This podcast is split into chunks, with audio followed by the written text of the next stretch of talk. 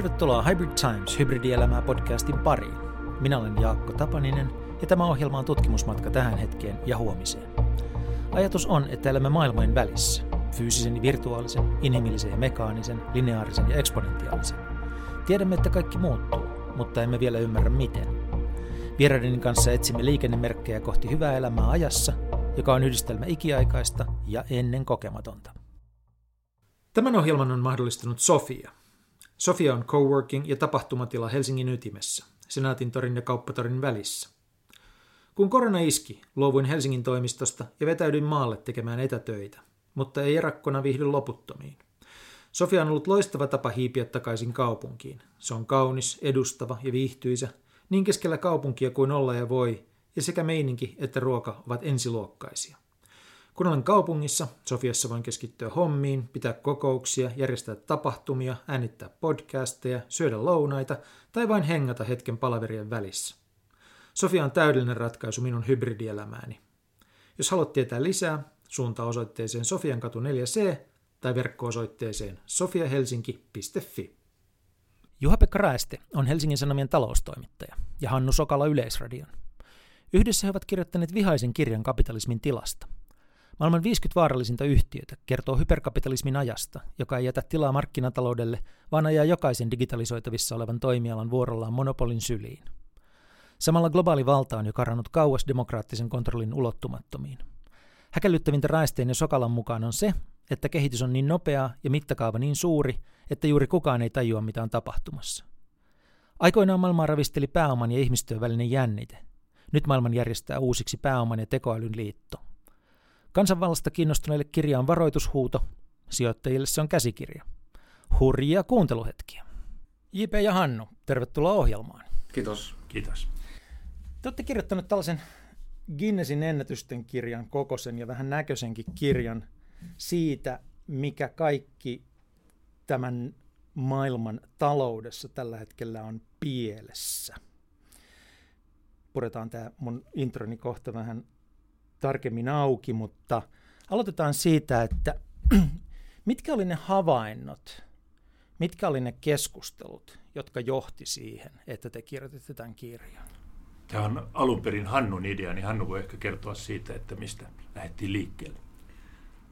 Öö, lähdettiin liikkeelle siitä, että, että tota, mä työahdistuksessa aloin miettiä, että miten voisi tehdä järkevää journalismia globaalitaloudesta. Ja hyvin pian mun mieleen vaan välähti tämmöinen otsikko kuin maailman 50 vaarallisinta yhtiötä. Ja tota, sitten mä menin tietenkin heti hölöttämään siitä JPlle. Oltiin lounaalla ja tota, JP ymmärsi heti, miss, missä mennään. Ja tota, voisikin sanoa, että, että mä keksin tämän kirjan nimen, mutta JP keksi sisällä. Paitsi, että Hannu oli tehnyt varmaan mä veikkaan jo kymmenen vuotta pohjatöitä, kaksi vuotta ehkä vähän enemmän. Eli silloin mä tulin täysin katettuun pöytään. Mutta se perusidea oli siis se, se Hannun lause siitä, että niin kuin me molemmat tiedetään, niin kymmeneen vuoteen ainakaan niin mitään merkittäviä päätöksiä ei ole enää tehty hallituksessa eikä parlamenteissa, vaan yritysten kulmahuoneissa. Tämä oli ehkä se ydin. Sä sanot ton aika tolleen niin kuin itsestään selvästi, jopa nonchalantisti, että me molemmat tiedetään, että niin kuin valta on siirtynyt muualle. Miten niin te tiedätte? No ei, ei me sitä tiedetäkään, mutta tota, Hannu siinä samassa, me oltiin siis Makkaratalon Fatserilla silloin tota, kahvilla lounaan jälkeen ja sitten Hannu viittasi Alan Greenspanin lausuntoon, jonka se oli kaivannut jostain saksalaista lehdestä, jossa tota, muistaakseni, oliko se niin, että kun Trump tuli valtaan. Ja ihmiset se oli vanhempi jo. Ja se oli vanhempi jo. Jo vanhempi ja oltiin huolissaan siitä, että miten, miten vallan käy. Niin Greenspan sanoi, että ei meillä ole mitään hätää, että tämä, tämä tilanne on jo täysin markkinavoimien ja suurten yritysten hallussa. Että sama se on, hmm. ketkä parlamenteissa mitäkin päätöksiä tekee. Että kyllä tämä on jo niin paljon voimakkaampi. Tämmöinen maailman merkittävimmän keskuspankkirin vähän lakoninen kommentti antaa ehkä uskoa sille, mitä meistä jokainen ehkä kokee aina välillä jonkun Facebookin, äh, Googlen äh, ja ehkä Amazoninkin niin toimiessa ja nähdessään tavallaan sen vallan, millä voidaan hiljentää vaikka Donald Trump, kun tota, hänestä ei ole enää pelkoa ja hänellä on enää peliaikaa kaksi viikkoa. Mutta edelleen toi, että te, niin kun, mikä johtaa siihen, että kaksi kaveria, josta toinen mä ymmärsin, että sä Hannu seuraat ennen kaikkea makrotalouden isoja kysymyksiä, onko näin? Kyllä mä seuraan yrityksiä myös, Myös. jonkin verran, joo. Joo. Ja JP enemmän ehkä yritystasolla. Joo, ja varmaan Mutta- alustataloutta ehkä. Joo. Niin, mo- niin kuin molemmat saa niin kuin välittömästi kiinni ajatuksesta maailman vaarallisimmat yritykset. Niin edelleen mä vähän niin kuin jankkaan nyt tätä, että minkä, mitkä on niitä havaintoja, niitä johtopäätöksiä, jotka johtaa sellaiseen tilanteeseen, että kun kahvilan pöydässä sanoo maailman vaarallisimmat yritykset, niin toinen tajuu heti, mistä puhutaan. Täytyy sanoa tässä se mun oma nössöys.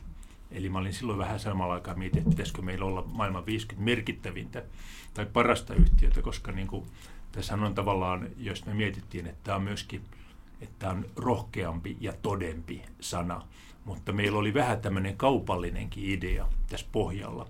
Eli me molemmat tajuttiin saman tien, kun me sanot, siis kun tämä lausuttiin ääneen, että me ollaan luettu maailman 50 parasta hotellia, 50 Mm. mm. parasta albumia, elokuvaa. Eli tämä konsepti on heti ihmisille niin kuin tajuttava. Vielä jos ne on ränkätty, niin kuin meillä on niin kuin tärkeysjärjestykseen, niin se herättää välittömästi sen, Musta on jollain tapaa vähän yllättävääkin, että kun meidän idea on tässä tämmöinen kaleidoskooppi, missä me kerrotaan talouden murroksesta, sellainen kliks, että siihen tulee, jokainen firma antaa niin kuin näkymän yhteen muutostilaan. Niin siitä huolimatta tavallaan, musta ihmiset jotenkin tajuu tämän, koska ihmiset on ihan medialukutaitoisia, niin siitä huolimatta ne kysyy, että mikä oli ykkösenä? Ai Google, hyvä, se on oikea valinta. Ainakin ne media-ihmiset, kun ne pelkää sitä, että ne tuhoaa meidän bisneksen. Eli tota, me tied, molemmat ymmärsi myöskin tämän konseptin ää, kaupallisen voiman, joka on siis musta hyvä myöntää. Hannu voi, varmaan voi taas miettiä niin oikeastaan sun kysymykseen, mutta tämä on siis Mm. se, minkä takia me innostuttiin tästä, että meillä oli selkeä konsepti. Toinen oli siis se, että oliko se sen palaverin jälkeen, kun me päätettiin, että me tarkistetaan Amazonista ja Googlesta tietenkin, että onko tämmöistä kirjaa. Mä, joo, mä olin tsekannut sen. Ja niin kuin suuri hämmästys oli, että, että ei ole tehty. Että saattoi olla niin kuin viisi vaarallisinta IT-alan yritystä. Semmosi, semmoinen löytyi esimerkiksi, mutta tämä on musta niin ilmeinen niin kuin tulokulma siihen, mitä taloudessa tapahtuu, että mä olin hämmästynyt, että miksei kukaan ollut keksinyt näin yksinkertaista ja simppeli ideaa. Mä voisin sen verran vielä tuosta taustasta, että, että kun kysyit, ikään kuin tulkitsen niin, että kysyt, että, niin kuin, että millä, millä niin kuin rontilla me, me niin kuin nyt päätetään, että mitkä on vaarallisimpia. Ja No en oikeastaan ylipäätään- kysynyt sitä, mutta vastaan Okei, toki siihen okei. kysymykseen. että, että, tota, että me, meidän ammatti on kuitenkin toimittajan ammatti asioita eri tavalla kuin esimerkiksi jollain, jollain tota, akateemisella tutkijalla. Joo. Ja niin tätä, tätä ajattelemisen vapautta me ollaan tässä käytetty. Eikö mä oikeasti, ja niin kuin itsekin journalistia, journalistina työskennelleenä ja, ja lajia rakastavan, niin mä ymmärrän, niin kuin, en mä tulisi mieleenkään kysyä, että millä, millä lihaksilla te tätä teette. Journalisti saattaa tarttua mihin tahansa ja tulokset sitten määrää sen, että, että miten sitä pitää arvioida. Mä enemmän on kiinnostunut siitä, että niin kuin, on niin kuin hyvin pitkä kehitys, jossa kiistatta voidaan niin kuin väittää ja osoittaa, että kapitalismi on ollut siunauksellista ihmiskunnalle. Niin kuin, ja sitten voidaan niin kuin väittää myös, että, että me niin kuin ollaan sitten, niin kuin, että tämä kehitys, tämä ajatus, että kapitalismi on siunauksellista ihmiskunnalle, mitä se kiistatta on ollut, kun katsotaan niin kuin elintasoa ja, ja terveyden tilaa ja, ja koulutusta ja monia tämmöisiä mittareita, niin sitten voidaan myös ajatella, että, että viime aikoina se on niin kuin pelkästään kiihtynyt tämä tarina, jota me ollaan kerrottu itsellemme, että äh, niin kuin sen sijaan, että nouseva nuoriso unelmoisi romaanin kirjoittamisesta tai elokuvan ohjaamisesta, he, perust, he unelmoivat yksisarvisesta yrityksestä. Siis siitä on tullut osa meidän kulttuuria, että isot, menestyvät, nopeasti kasvavat, maailmaa murskaavat yritykset on ihania ja tarpeellisia. Niin sitten, tämä on niin kuin se, mun mielestä se maailma, jossa me eletään. Niin sen takia mä kysyn, että minkä takia kaksi kaveria kahvilla, toinen sanoo, että vaaralliset, toinen saa heti kiinni siitä. Niin mikä on se teidän prisma, joka on sitten erilainen kuin tämä julkinen peli. Osittain, jos mä sanon, Jepe osaa vastata tähän paljon viisaammin, mutta että, että, että toi, toi maailma, jota sä kuvailit, niin, niin tota, voisi ajatella, että siinä elää vain osa meistä ihmisistä, mm. joilla on niin kuin, jo, jolla on mahdollista ajatella, että he perustaa miljardin euron tai miljardin dollarin arvoisen yrityksen.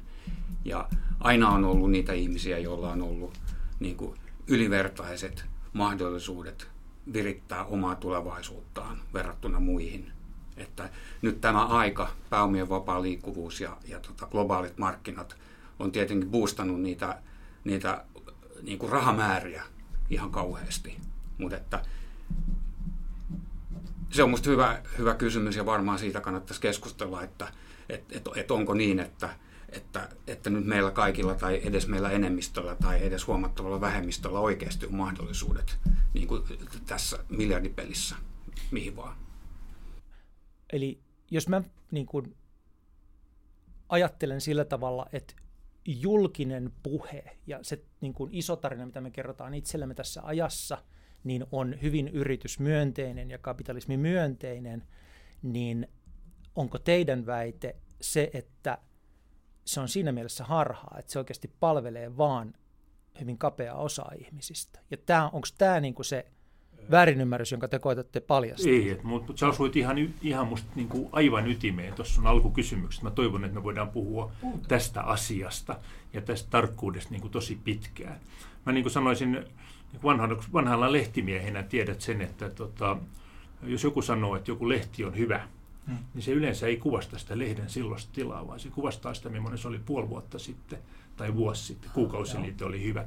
Eli ihmisillä on olemassa, ne on niin hitaita jotenkin omaksumaan ja näkemään muutosta, että ne puhuu aina tota, ää, niin kuin menneestä. Ja siinä voi olla niin kuin uskomusjärjestelmissä var, varsinkin on helposti semmoinen jopa kymmenen vuoden viive. Eli että kun me vaikka puhutaan, minusta hyvin tyypillinen esimerkki tästä on niin kuin suomalainen keskustelu kapitalismin tilasta, jos sitä vertaa vaikka siihen, mitä Financial Times ja Economist eh, käy tällä hetkellä ja miten sitä miettää, että miten tämä niin kuin rigged economy pystytään korjaamaan jotenkin tehokkaammaksi niin, että kilpailu edes jotenkin toimisi. Niin samaan aikaan minusta Suomessa esimerkiksi on paljon semmoista, missä edelleen varmaan sen me ollaan alamaiskansaa oltu melkein aina ja meillä on ollut Venäjän pelko, joten meidän käsitys esimerkiksi siitä, että tämä poliitikot ihan yleisesti puhuu vielä, että joku puhuu, joku on niin kuin, että täällä on sosialistihallitus ja että täällä on kommunistit vaan niin ja ainoat kommunistiset maat on varmaan Laos ja Kuuba ehkä, mikä on aika mukavakin maa, niin tota, joka on tavallaan kaikki muut. Ja niissä maissa, jos mietit jotain Laosia, niin missään ei käydä kauppaa niin kuin koko ajan sun iholla niin paljon. Eli meillähän monelle suomalaiselle on jotenkin uutinen, tai niiden täytyy miettiä ja pureksia sitäkin, että sanoa, että kapitalismi on ainoa ö, talousjärjestelmä, mikä maailmassa on enää jäljellä. Että on olemassa Putinin tai Mohammed bin Salmanin tai ö, kommunistisen, Kiinan kommunistisen puolueen Xiin yksinvaltiaan niin kuin jollain muka niin kuin järjestelmän pohjalta toimiva kapitalistinen järjestelmä, mutta ne on yleensä vielä kapitalistisempia. Eli me ollaan ensinnäkin kaikki, koko maailma on kapitalismissa, se on, tai markkinataloudessa, tämä on niin arvoväritteinen tämä kapitalismisana, että Suomessa on minusta parempi sanoa markkinatalous. Tämä on minusta niin ensimmäinen se kehikko, mikä kannattaa tehdä. Toinen sen jälkeen, kun sitten niin ymmärtää sen, niin sen jälkeen on minusta kauhean tärkeää jollain tavalla – niin kuin ymmärtää se, että millä ihan kahden vuoden, ehkä kymmenen vuoden aikana tämä maailma on muuttunut. Eli kuuntelin vähän aikaa Sixten Korkmanin loistavan esitelmän kapitalismista ja markkinatalouden synnystä, jossa hän muun muassa muistutti siitä, että kuinka niin kuin vuodesta 1917 suomalaisten reaalinen elintaso on yli 15 kertaistunut ja syynä on nimenomaan se, että tota, tämä kapitalismi ja se, että vapaa kilpailu tuottaa hyvää tulosta. Eli meidän on niin kuin syytä olla siitä tyytyväisiä. Sitten se, tota, siitä seuraava vaihe on varmaan pääoman vapaan liikkuvuuden ja ennen kaikkea sen, että suurin osa kaikesta liiketoiminnasta on digitalisoitunut ja on, on niin kuin tietointensiivistä, niin se on johtanut tähän tilanteeseen, jossa tota, näiden Minusta se on hyvä esimerkki. Monta kertaa tulee sanottua se, että viimeisen kymmenen vuoden aikana esimerkiksi Amazonin arvo on 18 kertaistunut. Ja kun sanoo 1,7 biljoonaa dollaria, niin ihmiset ajattelevat, että ai se on miljoonaa miljoonaa. Ja tota, miljoona miljoonaa ruusua. Että eihän enää ymmärrä kukaan. Tai niin kuin, eh, musta Hannu kirjoitti hyvin tuossa johdannossa, kun sanoi, että puolitoista vuotta sitten niin kuin maailman kovimmat analyytikot oli ihmeissään, kun Applen arvo ylitti biljoonan dollarin rajan. Mm. Nyt se on 2,3 biljoonaa dollaria.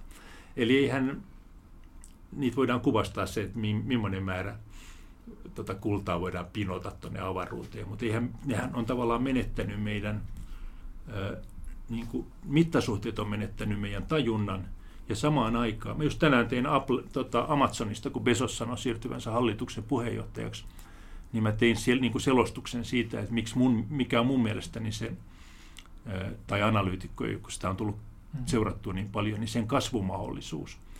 Ja, ja se on siis helposti semmoinen, että ei ole, on niin ihan mahdollista nähdä, että se edelleen 20-kertaistuu seuraavan kymmenen vuoden aikana. Ja tuossa kirjassa vähän varovasti kyllä, koska niin mä vertasin, mä katsoin huvikseni vuoden 1918 Maailmanpankin tilastot kaikista listatuista pörssiyhtiöistä, että mikä oli niiden markkina-arvo.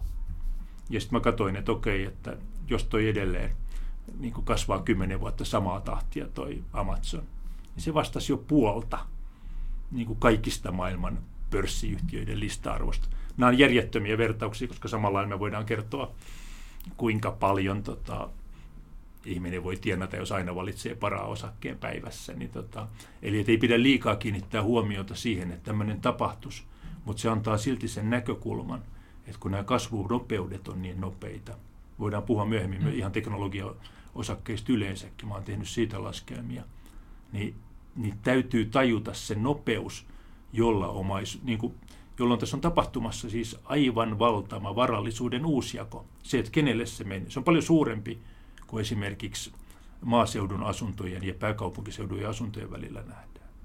Ja siinä on mun mielestä kauhean tärkeää nähdä ja tietää se, että tota, miten tämä varallisuus tulee jakautumaan.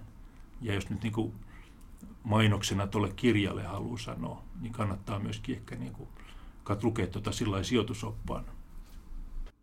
Eli oleellista tuossa, tai miksi tämä kirja on kirjoitettu, on se, että kehityksen vauhti on niin hirvittävä, että meidän niin käsitys maailmasta tulee koko ajan todellisuuden, tapahtuvan todellisuuden perässä. Ja te haluatte herättää ihmiset ikään kuin siihen. Tämä on mun käsittääkseni ehkä jollain tapaa se, mikä on myöskin Hybrid Times podcastin suuri tarina ollut koko alusta asti. Ehkä jopa sun tota, mä tunnen sut persoonana niin hyvin, niin musta on ollut niin kuin se uteliaisuus niin kuin ihan amerikkalaiset kertomakirjallisuuden kiinnostuksesta, niin sulla on aina ollut toi sama. Silloin kun me kirjoitettiin kirjoituskoneella näitä juttuja, niin hommat eteni aika paljon hitaammin. Että, että silloin toki niin kuin ajan olemus on aina se, että se on epätahtista, jossain mennään hirveän paljon kovempaa, mutta nyt kun me puhutaan niin kuin ihan perusrakenteista, siitä miten meillä maailma rakentuu. Me puhutaan demokratiasta, me puhutaan siitä, miten vauraus muodostuu, miten se jakaantuu, niin onko teidän väite, että niin kuin tämän päivän ihminen tai suomalainen ei tajua tuon taivaallista siitä, mitä on oikeasti tapahtumassa? Ei, me, ei, me, ei meistä kukaan tajua, mitä on tapahtumassa. että, että tässä kirjassa vähän viitataan tai yritetään viitata siihen, että kaikkein suurin asia, mikä, mikä tapahtuu, jos ei, jos ei ajatella nyt ilmastonmuutosta, jota mm. toki pitäisi ajatella koko ajan, ja, tota, ja Yhdysvalta ja Kiinan, Kiinan keskinäistä taistelua, mutta että yksi aspekti sitä taistelua ja se kaikkein määrävin asia, mikä, mikä globaalitaloudessa ja, ja paikallistalouksissakin on, on, on tota, pääomien ja tekoälyn liitto. Mitä, mitä sille liitolle tapahtuu, ketkä siinä on, on tota niskan päällä. Ja, ja tässä me ollaan yritetty nostaa niitä yrityksiä, jotka, jotka tulee tähän kilpailuun tai tähän uuteen asetelmaa sieltä pääomien puolelta ja myös niitä, jotka tulee sieltä tekoälyn puolelta. Että just tällä viikollahan IBM, joka ei ole nyt tällä hetkellä meidän mielestä yksi näistä maailman 50 vaarallisimmasta yhtiöstä, kertoo, että, että tota, he, että he, heidän tekoälyohjelmistonsa on keksinyt tavan, jolla he pystyy, pystyy erittäin suurella todennäköisyydellä päättelemään, kuka sairastuu Alzheimerin tautiin ja kuka ei. Ja ideana oli se, että, että, että se tekoälyohjelmisto analysoi ihmisten kirjoituksia, sitä mitä, miten ihmiset kirjoittaa jostain tietystä tapahtumasta. Siellä oli, oli kohenkilöitä, jotka laitettiin kuvailemaan, kuvailemaan, mitä tietyissä kuvissa oli. Mm. Ja siitä, että mit, miten ihmiset lähestyivät sitä tehtävää, miten yksityiskohtaisesti, miten tarkasti, miten huolellisesti he kirjoitti, niin tämä tekoälyohjelmisto pystyi ennustamaan suurella todennäköisyydellä, että kuka 5-10 seuraavan vuoden aikana sairastui Alzheimeriin. Tämä on hyvin pieni niin kuin esimerkki, mutta, mutta niin kuin tämä on niin kuin yllättävä. Ja, ja tämmöisiä yllätyksiä meille tulee vastaan vastedes yhä nopeammin ja yhä nopeammin. Ja olisi hauska ajatella, että näitä yllätyksiä taottaisi tuolla pienissä hikipajoissa, joissa niin kuin nerokkaat ja, ja kivat nuoret ihmiset saisi niitä aikaan. Mutta mä pelkään, että ne tapahtuu kyllä siellä, missä ne miljardit on nyt jo. Toi Francis Ford Coppola sanoi vähän aikaa sitten, että tota, hänestä on harmi se, että Google ja Amazon ja Facebook nappaa kaikki lahjakkaimmat ihmiset mm-hmm. niin kuin tietopääomana niin kuin haltuunsa, että enää ei tule hyviä leffoja, koska se kaikki paras talentti, joka hänen mielestään 70-luvulla tämmöisessä ää, suuressa vielä yleensä korporaatioparanoijassa, niin tota, teki hyviä analyyttisiä elokuvia, mitä maailmalle tapahtuu, niin tota, on nyt, ne ostetaan pois. Ää, vähän aikaa sitten oli myöskin tota, Hesarissa hyvä juttu, missä pohdittiin tätä samaa ongelmaa ää, tota, siltä kannalta, että niin kuin, kuinka suuri ongelma tämä on valtioille, jos virkamiehet ei enää, niin kuin, jos meillä ei olekaan enää niin kuin Martti Hetemäet ja käy yhä harvinaisemmiksi, vaan ne ostetaan, ei ainoastaan niin kuin Suomen parhaisiin yrityksiin, vaan ne ostetaan tota, nimenomaan näihin voit, niin kuin superyrityksiin, niin kuin näitä kutsutaan. Eli tämä on, niin kuin, mutta samaan aikaanhan tuo Hannun esimerkki on erinomainen esimerkki myöskin siitä, että tota, minkälaista hyvinvointia kaikki tämä tekoäly voi tehdä. Taas palaan tämänpäiväiseen Amazon kirjoitukseen, missä mä koitan just selittää sitä, että tota, kun heidän pilvipalvelunsa on niin äärimmäisen kannattavia ja he on kaksi kertaa suurempi kuin seuraavaksi suurin kilpailija Microsoft, niin se käytännössä tarkoittaa sen, että heillä on suhteellisesti eniten tuotekehitysrahaa käytettävissä, jolloin he on siinäkin mielessä vahvimmalla.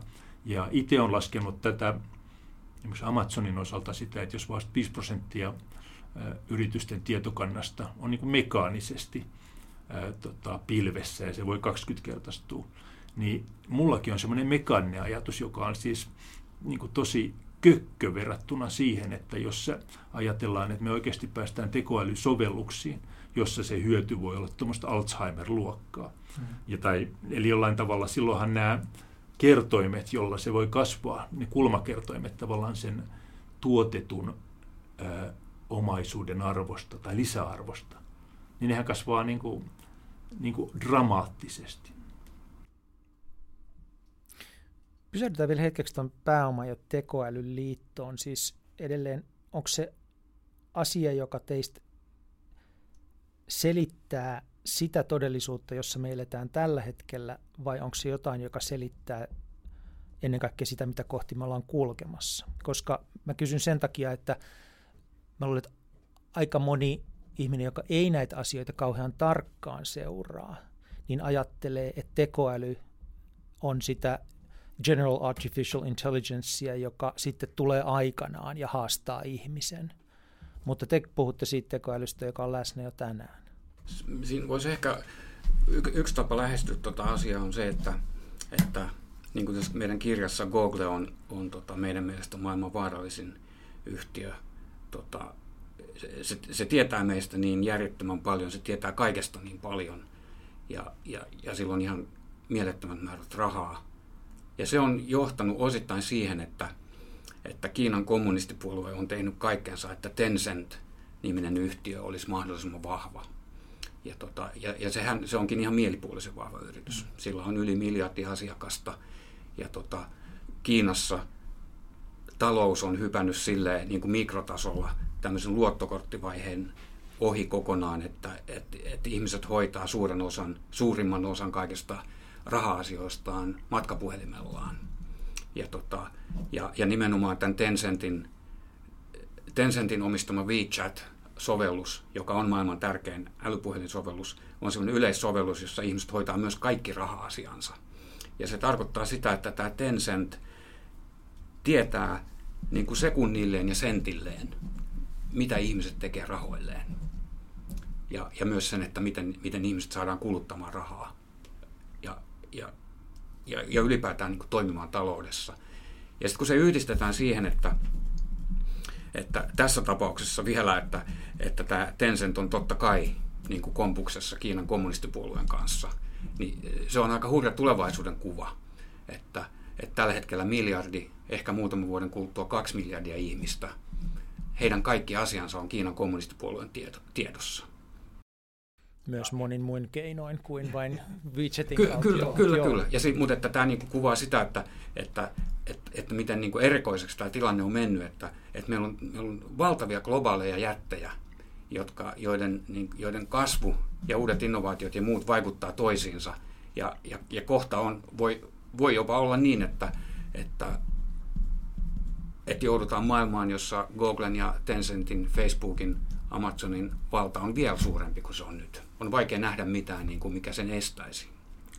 Me ollaan jotenkin vielä kovin neitseellisiä. Muistan itse, kun Tencent tuli WeChat tai WePay-palvelu, mikä tämä olikaan, tämä niiden oma maksupalvelu, se Alipay-palvelu, eikö se onkin Alibaba, mutta molemmat haluttiin saada Suomeen, niin tota, esimerkiksi se Helsingin kaupungin ja Slashin into, mm. se, että, että ihanaa, me saadaan ne tänne. Mä olin itsekin ihan semmoinen, että voi, pitäisikö mun lähteä Hesarista ja tehdä niiden kanssa yhteistyötä oikeasti. Tämmöinen niin kuin inhimillinen idea tavallaan, että nyt, nyt haistan Klondaikin, että olisiko tässä tämä mun momentum, joka on muuta. Niin tota, me ollaan siis jollain tavalla vähän semmoisia aika huonosti informoituja siitä kokonaistilanteesta.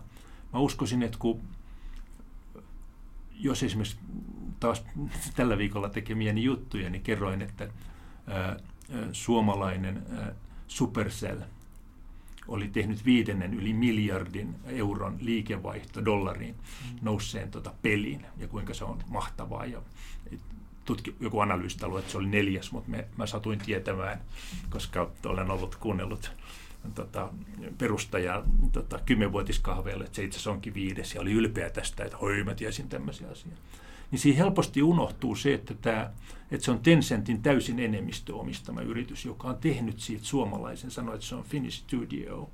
Ja me tunnetaan aina, ainakin minä, niin edelleen tunnen semmoisen valtavan läikähdyksen sydämessä, että kuinka niin kuin tämmöisiä isämaan pelastajia on, kun ne maksaa verojakin tänne. Mikä sekin voi mutta johtua siitä, että täällä on niin alhainen verokanta, että tämä on verrattuna moneen muuhun, niin tota, Suomessa on hyvin kilpailukykyinen yritysvero. Ja tota, Eli että se ei ole ihan niin yksinkertaista sekä. Samalla lailla tämä tota, toimii siis Tencentillä muutenkin. Mä luulen, että ei ole yleisesti tiedossa, että Amer Sports on Tencentin omistama yritys, vaan sitä jotenkin ajattelee, että kiva, että sun on kello, mä annan kaikki tiedot niin kuin luotettavalle suomalaiselle, että koska mä nukun ja miten mun pulssi nousee 15 minuutin ajaksi tota, perjantai-iltaisin ja näin edelleen. Että se, tota, en väitä, että nämä niin kuin välittys, etteikö se tietosuoja pitäisi. Mutta mun, ja siis Tencent on jälleen tässäkin niin kuin yksi näistä, varmaan olisiko kolmesta isosta kiinalaissijoittajasta, jotka omistaa Amersportsi, joka on vedetty pörssistä. Mutta tämän tyyppinen, tässä on meillä monenlaista semmoista niin kuin suurta naiviutta. Samat ihmiset, jotka sitä mieltä, että parasta me ollaan, kun Donald Trump on sanonut, että Huawei on paha, mm. että kun se voi ehkä vahtia meitä jonkun takaportin kautta, mistä me ei ymmärretä, niin sitten samat hyppää Volvoa ja ajaa tyytyväisenä kotiin, että ne, niin kuin, mikä, missä on tietokone. Eli tämän tyyppistähän meillä on niin kuin kauhean paljon. Mutta tota, mä vielä palaisin tuohon niin kuin ihan siihen alkutilanteeseen, vielä siihen pääoman yeah. niin kuin merkitykseen, että ei ole, ei ole siis kysymys siitä myöskään, että, tota, että olisi vähän niin kuin sanotaan ehkä ennen vanhaa oli sillä lailla se, että on jotkut pahat yritykset, jotka niin yksin hallitsee tätä, vaan kyse on myöskin teknologian ja teknologian tuottavuuden niin kuin valtavasta murroksesta. Musta tämä konkretisoitu itselleni aika hyvin, kun, tota, kun mä mietin Nasdaq 100-indeksin tuottoja, jotka oli siis viime vuonna 49 prosenttia ja toissa vuonna 39 prosenttia. Se, että sä sijoitat siis sataan ilman riskiä mm. noin lainausmerkeissä, niin sä ajattelet, että otetaan nyt niin kuin sata yleensä jenkkeihin listautunutta merkittävintä teknologiayhtiötä, että voiko nyt sen paremmin enää riskiä hajauttaa niin kuin tässä modernissa maailmassa. Ja tota, niin se meinaa, että panemalla 100 tonnia niin kuin näillä nykyisillä korkotasoilla kaksi vuotta sitten siihen, niin, niin säkin olisit kuitenkin ottanut sen 39 tonnia putsia ja 49 tonnia putsia. Niin silloinhan tulee tämmöinen 100 tonnia on niin kuin suhteellisen pieni varallisuus. Moni voisi ajatella, että jos ne olisi vaikka sen verran vähemmän pienemmässä asunnossa, että ne olisi ottanut sen verran vähemmän asuntolainaa ja sijoittanut. Niin sitä ajattelee, että okei, että onko tämä nyt vain kahden viime vuoden tämmöinen niin hullu ilmiö, niin mä katsoin vuodesta 2009 niin tota, niin kuin sen saman indeksin vuosituotot. Kahdeksana vuonna tähän mennessä ne on kaksinumeroisia. 2009 ne oli 50 prossaa, siellä on välillä 35 prossaa, oli joku nolla vuosikin. Mm. Mutta toisin sanoen tämmöinenkin mun mielestä suhteessa siihen lahjakkuuteen, mitä me osoitetaan meidän työllä ja se intensiteetti, millä me tehdään työtä, niin siinä on melkoinen epäsuhta siihen, miten pääoma nykyään tuottaa, jos siinä tota, on valmis olemaan teknologia kelkassa. Ja mun väite, mun tota, varmaan tämän kirjan innostuksen aiheuttama väite, on se, että sama sijoittamista johtuva hyvinvointi niille, jotka sen tajuaa ja jotka osaa olla selektiivisiä, tulee jatkuu parikymmentä vuotta. Mutta tämä on vaan väite. Että voin hyvin olla, että kun ollaan miinus 50 prosenttia, niin tätähän ei kukaan tiedä. Muuten muuten tota, mä en olisi enää tässä puhumassa. Mä voisin, tota, jos sallit, niin, no, niin tota, kans palata vähän siihen, mitä tuossa puhuttiin aikaisemmin, niin tota, tietenkin me, kun me tehtiin ja mietittiin tätä kirjaa JPn kanssa, niin me saatiin miettiä sitä, että, että, tota, että ollaanko me niin kuin edelleen vapaan kilpailun puolella. Ja, tota, ja, ja mitä se vapaa kilpailu sitten, sitten tarkoittaa ja tota, ehkä havaittiin, että, että tällä hetkellä taloudessa tämä vapaa kilpailu ei kyllä oikein toimi. Että, että jos jollain markkinoilla on kaksi kolme suurta yritystä, niin, niin, tota, niin on, on todistettu ihan niin kuin tutkimuksinkin, että tämmöiset oligopolistiset tilanteet ei ole kuluttajille tai asiakkaille niin kuin hyödyksi. Että, että yksi tapa ajatella tätä, tätä koko asiaa on, se, on, on miettiä sitä, että miten resurssit, muun muassa pääoma, allokoidaan sillä tavalla, että siitä tulee maksimimäärä hyötyä ja hyvää kaikille.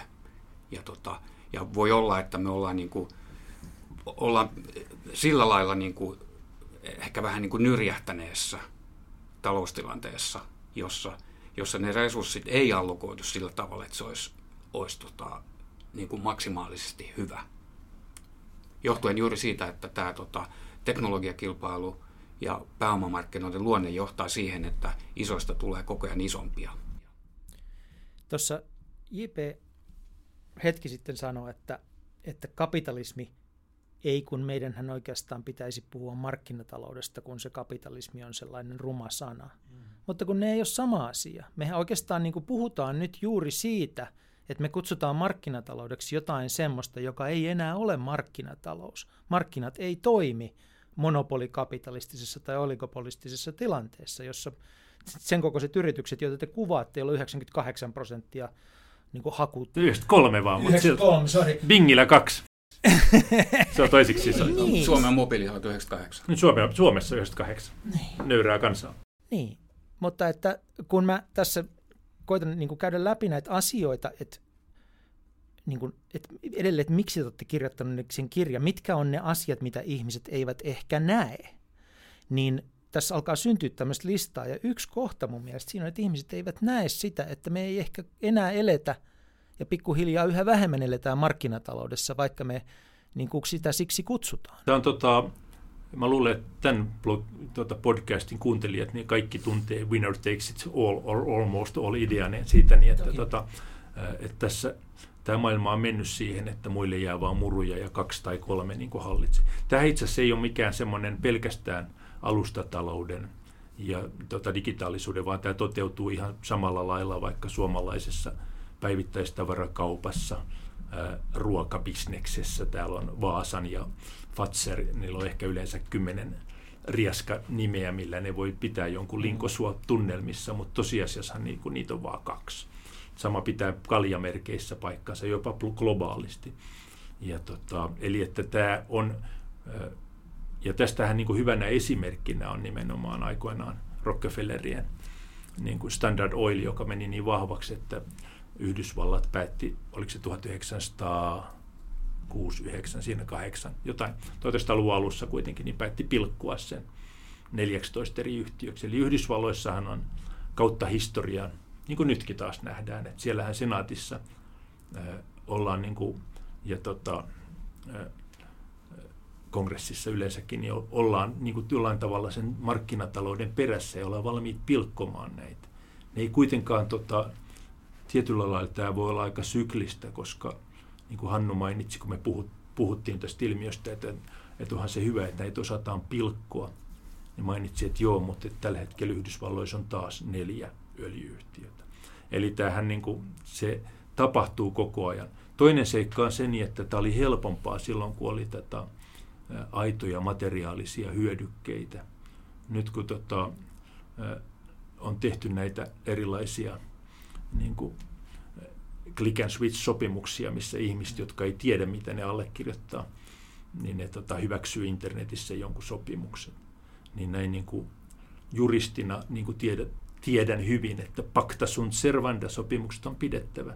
Sopimus on, voi olla, että EU-komissio voi mankua siihen jotain pieniä miedotuksia, että ei saa näyttää, niitä kuvia ei sitten saa jakaa ihan kaikille ja niin edelleen. Mutta silti valtava määrä meidän tietopääomasta, meidän kaikkien tiedoista on tällä tota, aika halvalla kärmeenöljykikalla, että meillä ei ole aikaa lukea yhtään niistä sopimuksista, mitä me klikataan, mm. koska ne on 30 sivuisia ja me ei osata enkkua. Niin tota, niin se voi olla ehkä niin kuin 20 vuoteen suurin juridinen innovaatio, mikä on keksitty. Tämä ei ole mun oma keksintöni, vaan tota, Mikko Huskosen, joka on kokenut IT-kuru ja juristi, niin tota, mutta tämä on mun mielestä hyvin niin kuin validi, että tässä tapahtuu tämmöisiä vähän samanlaisia ideoita kuin siinä, että me luullaan, että joku palvelu on ilmainen. Ja me ei ymmärretä, kun me annetaan vastineeksi nämä meidän tiedot, eikä ymmärrä verottajakaan, eikä ymmärrä ottaa siitä arvonlisäveroa. Puhumattakaan nyt siitä, että kun näillä ei ole oikein kotimaata näillä digitaalistuotteilla, niin ne ei joudu myöskään maksaa, niin kuin, niin kuin tiedämme, niin valtion veroa tai yhteisöveroa yhtään minnekään. Eli tämä, me ollaan kyllä, niin kuin, ja tiedämme sen, että me ollaan todella monimutkaisen niin kuin vyyhdin keskellä, jotta tota, ei meillä ole oikein. Ja siksi ehkä se meidän lähestymis, yksi idea siis miksi tämä meidän kirja tuntuu niin jollain tavalla niin kuin helpolta on se, että tiedät varmaan semmoinen romaanisanonta, että, että miten kirjoittaa romaani, että samalla kuin lintukirja, että bird by bird, että sä teet, tota, teet yhden niin kuin linnun tai keräät sinne luontokansioon ja sitten se siitä pikkuhiljaa syntyy. Sen niminen loistava kirjoitusopas on olemassa. Just, ja, tota, ää, ja tässä sama idea oli meillä niin kuin se, että meillähän on se, että otetaanko me Boeing vai Airbus kertomaan vaikka lentokoneteollisuuden ja sen aiheuttamista riskeistä, kun ilmailu kasvaa niin nopeasti. Niin me voitaisiin ottaa kumpi vaan, mutta ideana aina, että ne sitten sen meidän 50, yhteensä 50 vuoden talousjournalismikokemuksella, niin me voidaan pallotella, että Visa vai Mastercard. Mutta ideana on siis se, että tällainen meillä oli aika helppo konsepti – jolla me voidaan ikään kuin kaleidoskoopin kaltaisesti aina niin kuin ottaa niin kuin yksi asia, johon sitten niin kuin että voi perehtyä kolme viikkoa Walt Disneyin ja siihen, että mikä on tarinoiden niin kuin arvo meidän alitajunnassa ja niin kuin, että miten tätä voi lähestyä. Niin tämmöisellä pysäytyskuvalla jollain tavalla, että me käydään niin yksi asia läpi, se yksi lintu selvitetään, niin me ajateltiin, että me pystytään tätä äärimmäisen monimutkaista talouden ja maailman, sitä mihin me ollaan menossa, niin käsitellä niin yksittäisten yritysten kautta, eikä esimerkiksi sillä että mitä, mitä joku Boris Johnson päättää, mikä voi kuitenkin olla aika niin se tapa, millä kaikki ulkopoliittiset instituutit ja muut koittaa maailmaa hahmottaa. Ja se on minusta niin dramaattistakin, että jos se niiden niin kuin uskomusjärjestelmä on väärä, Voinko mä vielä tota, vastata siihen sun kysymykseen, jonka esitit noin 20 minuuttia sitten, että, tota, että arvioidaanko me, että ihmiset ei niin kuin tiedä, niin joo, kyllä arvioidaan, että tota, ihmiset ei tiedä, mekään ei tiedetä. Mm. Me ei vieläkään tiedetä mitään, mutta että me monta kertaa tämän kirjoitus- ja tutkimusprosessin aikana todettiin toisillemme, että en mä ole tiennyt tästä asiasta mitään. Vaikka mekin, niin kuin J.P. sanoi, me ollaan oltu taloustoimittaja yhteensä yli 50 vuotta asiat etenee niin nopeasti, nämä firmat on niin valtavan kokoisia, niiden toiminta on niin monimutkaista ja niin monitahosta, ettei meillä ollut aavistustakaan monestakaan asiasta. Puhumattakaan siitä, että meidän ammattikunnan niin syntiä jollain tavalla ymmärrettävä, sen nopeudesta johtuva seikka on se, että tota, aika harvoin mitään yritystä käsitellään sillä niin kuin nyt me Hannun kanssa tehtiin. Että meillä oli niin kuin kolme mittaria, keskeistä mittaria. Reiluus, ilmasto, demokratia ja siihen kohdistuva uhka. Niin nämähän on ihan erilaisia kuin se, että kuka tekee eniten voittoa, kuka pärjää vertailuryhmässä, onko Nokia parempi kuin Ericsson. Eli mun urani taloustoimittajana on valtaosin ollut ikään kuin semmoista urheilutoimittajan valioliikajournalismia, jossa mä oon ylpeä, jos mä voin kertoa että miksi Liverpooli... Niin ja sitten se on fanittavaa, se on fanittavaa journalismia. Se on fanittavaa, joo. Ja tietysti se koko koneisto, niin kuin, joka sitten jollain tavalla ohjaa tätä keskustelua, niin onhan ne monella suomalaisellakin pörssiyhtiöllä on kuitenkin firman viestinnässä, puhumattakaan jostain Milton-apureista. Ja niin hirveästi enemmän ihmisiä kuin meillä on koko toimituksessa. Joo. Mä hetkeksi pysähtyisin tämän, tämän äärelle, mitä, mihin, mihin viittasit tuossa, joka on se, että Ähm, sä sanoit jossain vaiheessa aikaisemmin, että jos haluaa ymmärtää, että mitä maailmassa tapahtuu, niin ei pidä lukea suomalaisia lehtiä, vaan Economistia ja Financial Timesia ja niin edelleen. Niin, joo, joo, niin musta on kiinnostavaa se myös, että te olette kaksi, voidaan kuitenkin sanoa, että johtavaa talousjournalismia, olette taitavia ihmisiä, mutta sen lisäksi vaikutusvaltaisten medioiden palveluksessa. Ja te olette kirjoittanut niin kuin aggressiivisen kulmikkaan kirjan taloudesta se ei, ole, ta- anteeksi, se ei ole tapana teidän arkityössä. Suomalainen talousjournalismi, usein kysytään, että onko se journalismia ollenkaan vai onko se sitä niin urheilukirjoittamista tai rokkikirjoittamista, jossa fanitetaan jänskiä yhtiöitä. Niin tämä on minusta poikkeuksellinen suomalaisessa ympäristössä tämä teidän niin kuin, äärimmäisen kriittinen, jopa niin kuin vihainen ulostulo. Mutta että, että tota, hauskaa, että, että tulkitset sen näin, että, että se herättää niin kuin, niin kuin reaktiota, mutta että me ollaan, ollaan JPn kanssa jo siis niin kuin opiskeluajoista me ollaan niin kuin vaihdettu näkemyksiä siitä, mitä kaikkea me ollaan löydetty ulkomaisista lehdistä. Ja tota, ollaan niin kuin pitkään luettu molemmat, esimerkiksi Financial Times ja Economistia ja tota, myös New York Timesia päivittäin. Ja tota, mä en sano nyt näitä niin kuin dropatakseni näiden maailman johtavien medioiden nimiä tässä, vaan sen takia, että, että se talousjournalismi näis, näillä kehittyneillä markkinoilla on aivan eri laatua kuin se, mihin me ollaan täällä totuttu. Että, et, et, esimerkiksi meillä on tuossa Deutsche Bankista luku, jossa, tota, jossa me, me kuvataan sitä niin kuin mädäksi, sitä Deutsche Bankia – ja tota, JPn kanssa keskusteltiin siitä, että, että tämä on, tämä on niin aika kova, että voiko näin sanoa.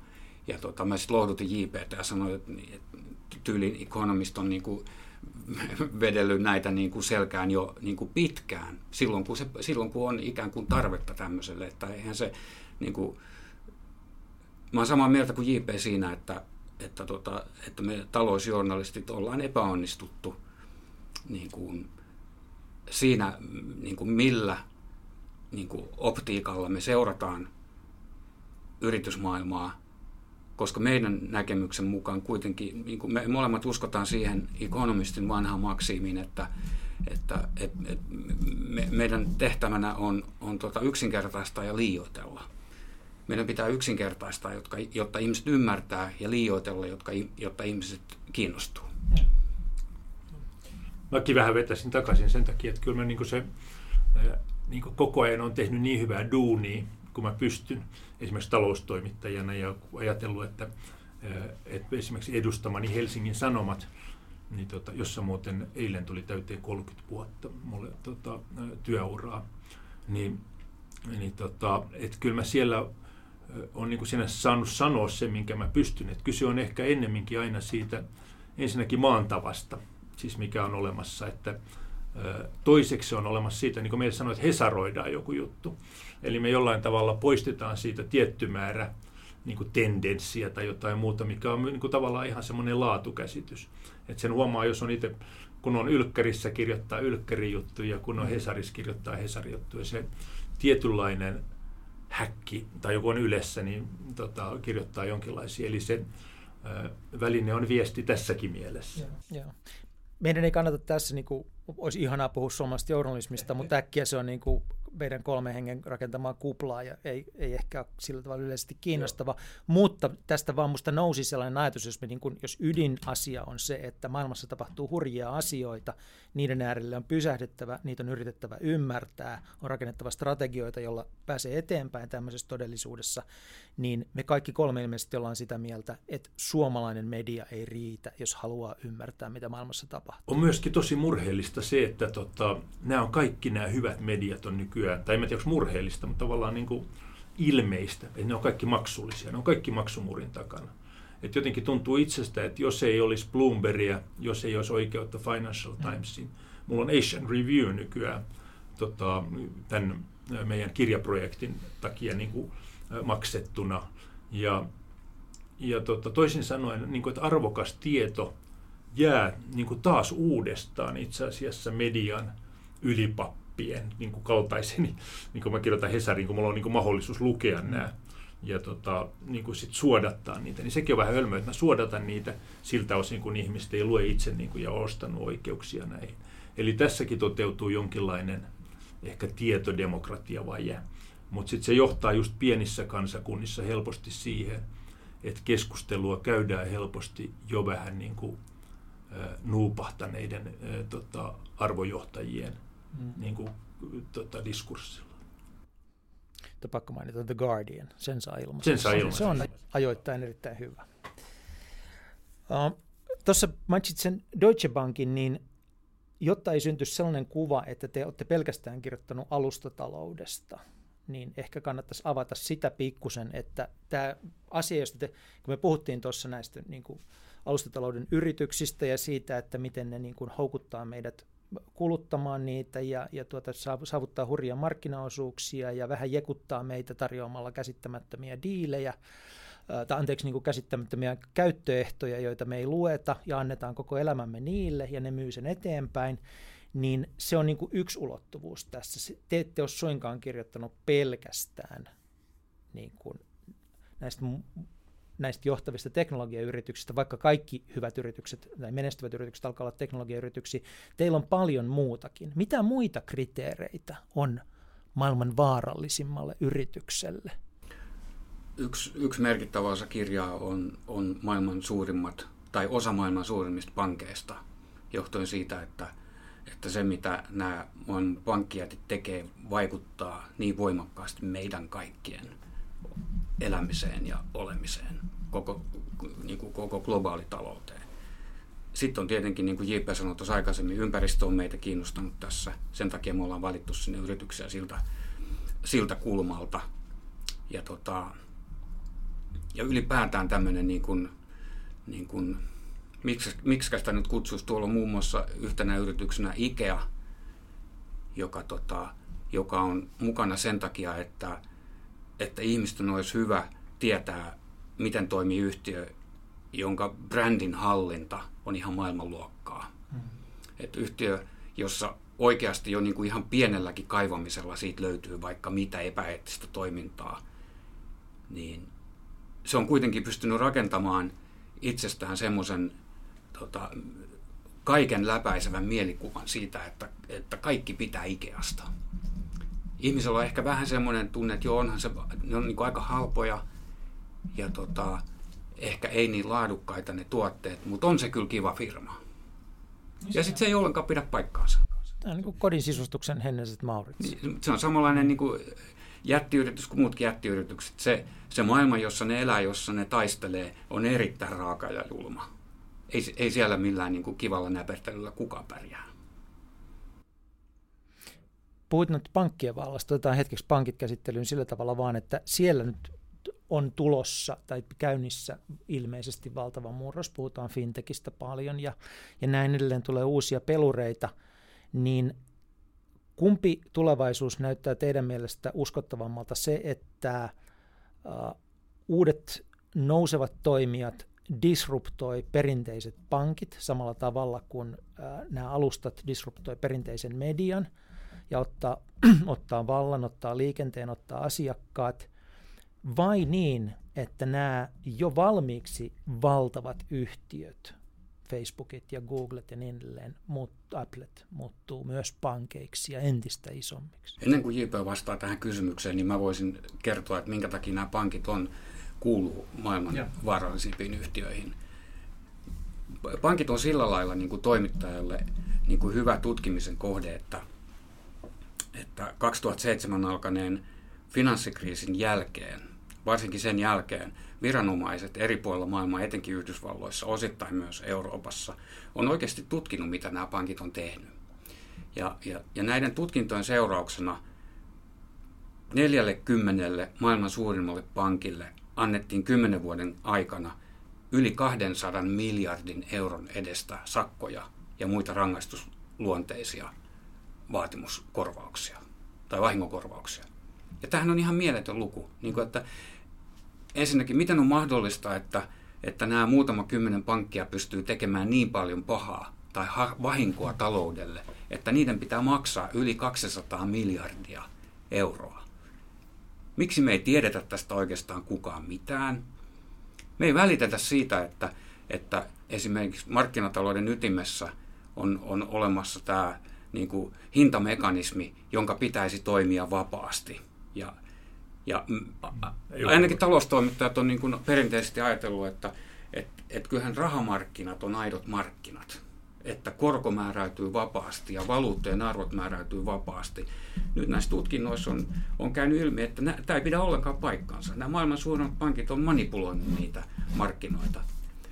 Ja se, se mikä, mikä tässä on niin kuin oikeastaan niin kuin hassua, samalla vähän, vähän niin kuin aika kurjaakin, on se, että näistä sakoista huolimatta nämä, nämä samat pankit on entistä suurempia. Ne on entistä vahvempia. Too big to fail. Se on liiketoiminta kuuluu. Ja siinä on myöskin semmoinen tos, tosi outo asia, mikä jollain tavalla kuvastaa semmoista niin kuin hovien valtaa mun mielestä vanhaan tapaan.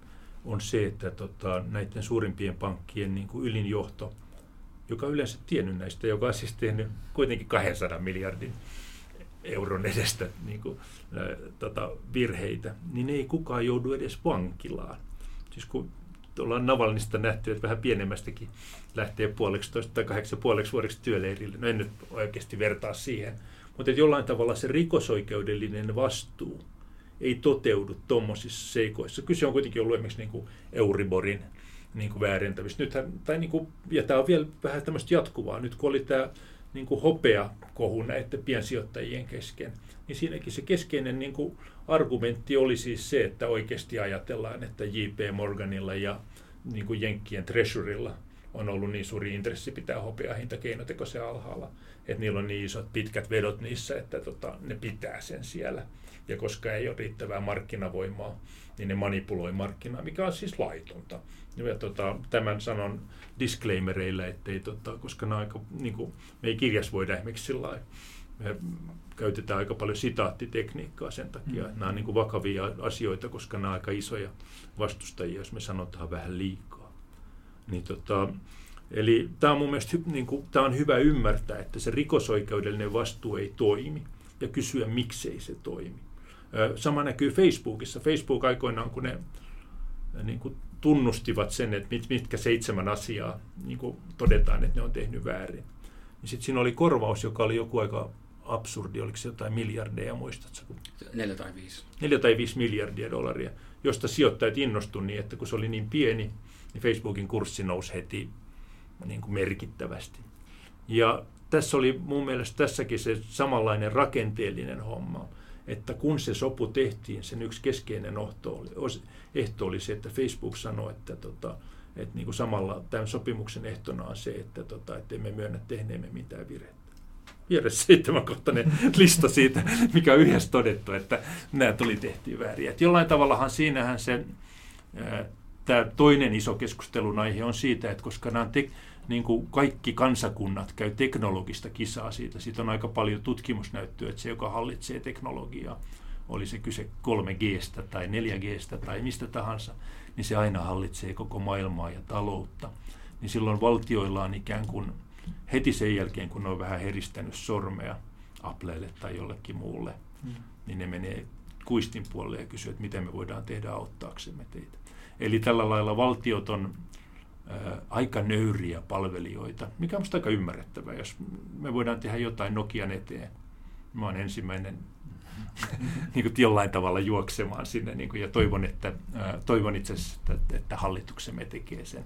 Eli tässä on olemassa tämmöinenkin riski, mutta voin myöskin... Tuo oli aika, toi oli aika paha taloustoimittajan suusta kyllä, että täytyy olla varovainen. Mutta voisit vielä vastata vähän laajemminkin siihen. Että... No, mä kiinnosti tämä fintech Joo, niin Joo. jos mennään vielä siihen fintechiin, niin, tota, niin siinä on montakin ulottuvuutta. Esimerkiksi, tota, mutta ehkä voisi aloittaa, meillä on BlackRockista tota, yksi luku, joka äh, siis käytännössä hallitsee Alladin platform, käytännössä hallitsee institutionaalisten sijoittajien niin kuin kaupankäyntialustosta ylivoimaisesti suurin. Ja sitten BlackRock on käy, myöskin suurin ETF-sijoitustuotteiden, joilla käytännössä mm. nykyään määrittelee melkein pörssien hinnat, niin niiden. Ja näissä kaikissa on se sama ominaisuus, että ne, ne palkkiot, mitä ne ottaa, on niin mikroskooppisen pieniä, mutta se volyymi on ihan valtavan iso. Tämä sama, tätä samaa niin kuin valtavaa arvonmuodostusta siitä, että jos sä saat, mun isä sanoi aikoinaan, että Fatser voi, voi myydä suklaalevyä vaikka tappiolla, kun se myy niin paljon, että niistä tulee voittoa. Mikä oli tyypillinen Ariman läppä. Mutta tota, siinä on tavallaan se idea, että jos me mietitään, että jos rahan käyttö koko ajan vähän loppuu, siis sillä Suomessa luulee, että se on jo loppunut, mutta maailmallahan niin tämä ei vielä ole. Ja siis nyt puhut paperirahasta. Niin, paperirahasta, niin. Ja siirrytään niin kuin oikeasti niin kuin sähköisiin transaktioihin. Niin ei tarvitse olla kovinkaan niin kuin noppa ymmärtääkseen, että ne volyymit on ihan valtavia, mitä me kaikki päivittäin käytetään. Jolloin siellä, kun kahdeksan miljardia ihmistä päivittäin niin kuin siirtää vaikka nyt vaan satkun päivässä, tai, me, tai varmaan että harmittaisi, jos olisi jostain kehitysmaasta, että voi olla vähän pienemmätkin päiväbudjetit. Mutta ymmärrät niin se idea, että se transaktioiden määrä on valtava, niin musta vaan esimerkkinä se, black, se Visa-luku, jos on koitettu selittää tätä arvomuodostusta, joka on siis maailman ehkä kannat, käyttökattelmitaten niin kuin kannattavin aito yritys, niin tota, tai tämmöinen aito iso yritys, niin tota, se päättyy tämmöisen yhden analyytikon kommenttiin siitä, joka sanoo, niin, että eihän Apple näiden tietokoneiden ja puhelimien takia osta niin kuin tätä osaketta, hmm. joka on kuitenkin se syy, miksi se mun mielestä on sen 2,3 biljoonan dollarin arvoinen, kun se on markkinajohtaja siinä ja ne on hyvä, hyviä tuotteita. Että hän ostaa sen takia, sen takia, että se Apple Pay, että se on niin kuin paras käyttö, käyttömalli ja niin kuin, iPay, niin kuin iPhoneja on niin paljon, että niin kun ihmiset hylkää kortit ja muut, niin silloin se asiakkuus. Mä itse tiedän, mä itse käytän, niin kuin maksan melkein kaikki sillä. Mä en ole käyttänyt korttia varmaan sen jälkeen, kun mä niin kuin opin siihen, että on helpompi pitää sormi kännykällä kuin ottaa muovikortti esiin. Ja tämmöiset mun mielestä samalla lailla meillä on Jack Dorseylla on tämmöinen Square-niminen yhtiö, joka yhdistää pienen yrityksen, sun, sun konsulttiyrityksen tota, niin kuin kirjanpidon niin kuin tähän samaan ominaisuuteen, että se koko rahaliikenne kulkee siellä. Ää, on jollain tavalla ihan selkeää, että ää, niin kuin tämän mikromaksujen ja tavallaan sen, että ollaan kiinni siinä reaalisessa, niin kuin reaaliajassa tapahtuvassa rahansiirrossa, niin tulee olemaan arvokkaampaa kuin me tällä hetkelläkään vielä tajutaan. Väitän ja luulen. Eli pankkien valtaa koska maailman vaarallisten yritysten joukossa on joukko isoja pankkeja, niin sitä niiden tämä, tällä hetkellä käyttämään valtaa, niin sitä siirtyy näille suurille teknologiayrityksille. Siirtyy todella paljon. Nythän tällä hetkellä niin kuin Yhdysvalloissa käydään para, niin kuin suurta keskustelua myöskin siitä, niin että saako Apple, mitä Apple tekee, kun se kieltää tota Facebookilta uudessa käyttöjärjestelmässään se, että, niin kuin, että ne mainonnat, mainostat putsataan pois. niin, että, että, niin kuin, kenen, onko se vapaan kilpailun rajoittamista mm. vai onko se niin kuin oikeasti ää, tota, niin kuin kuluttajan parhaaksi, niin kuin helposti tässä ensimmäiseksi ajattelee.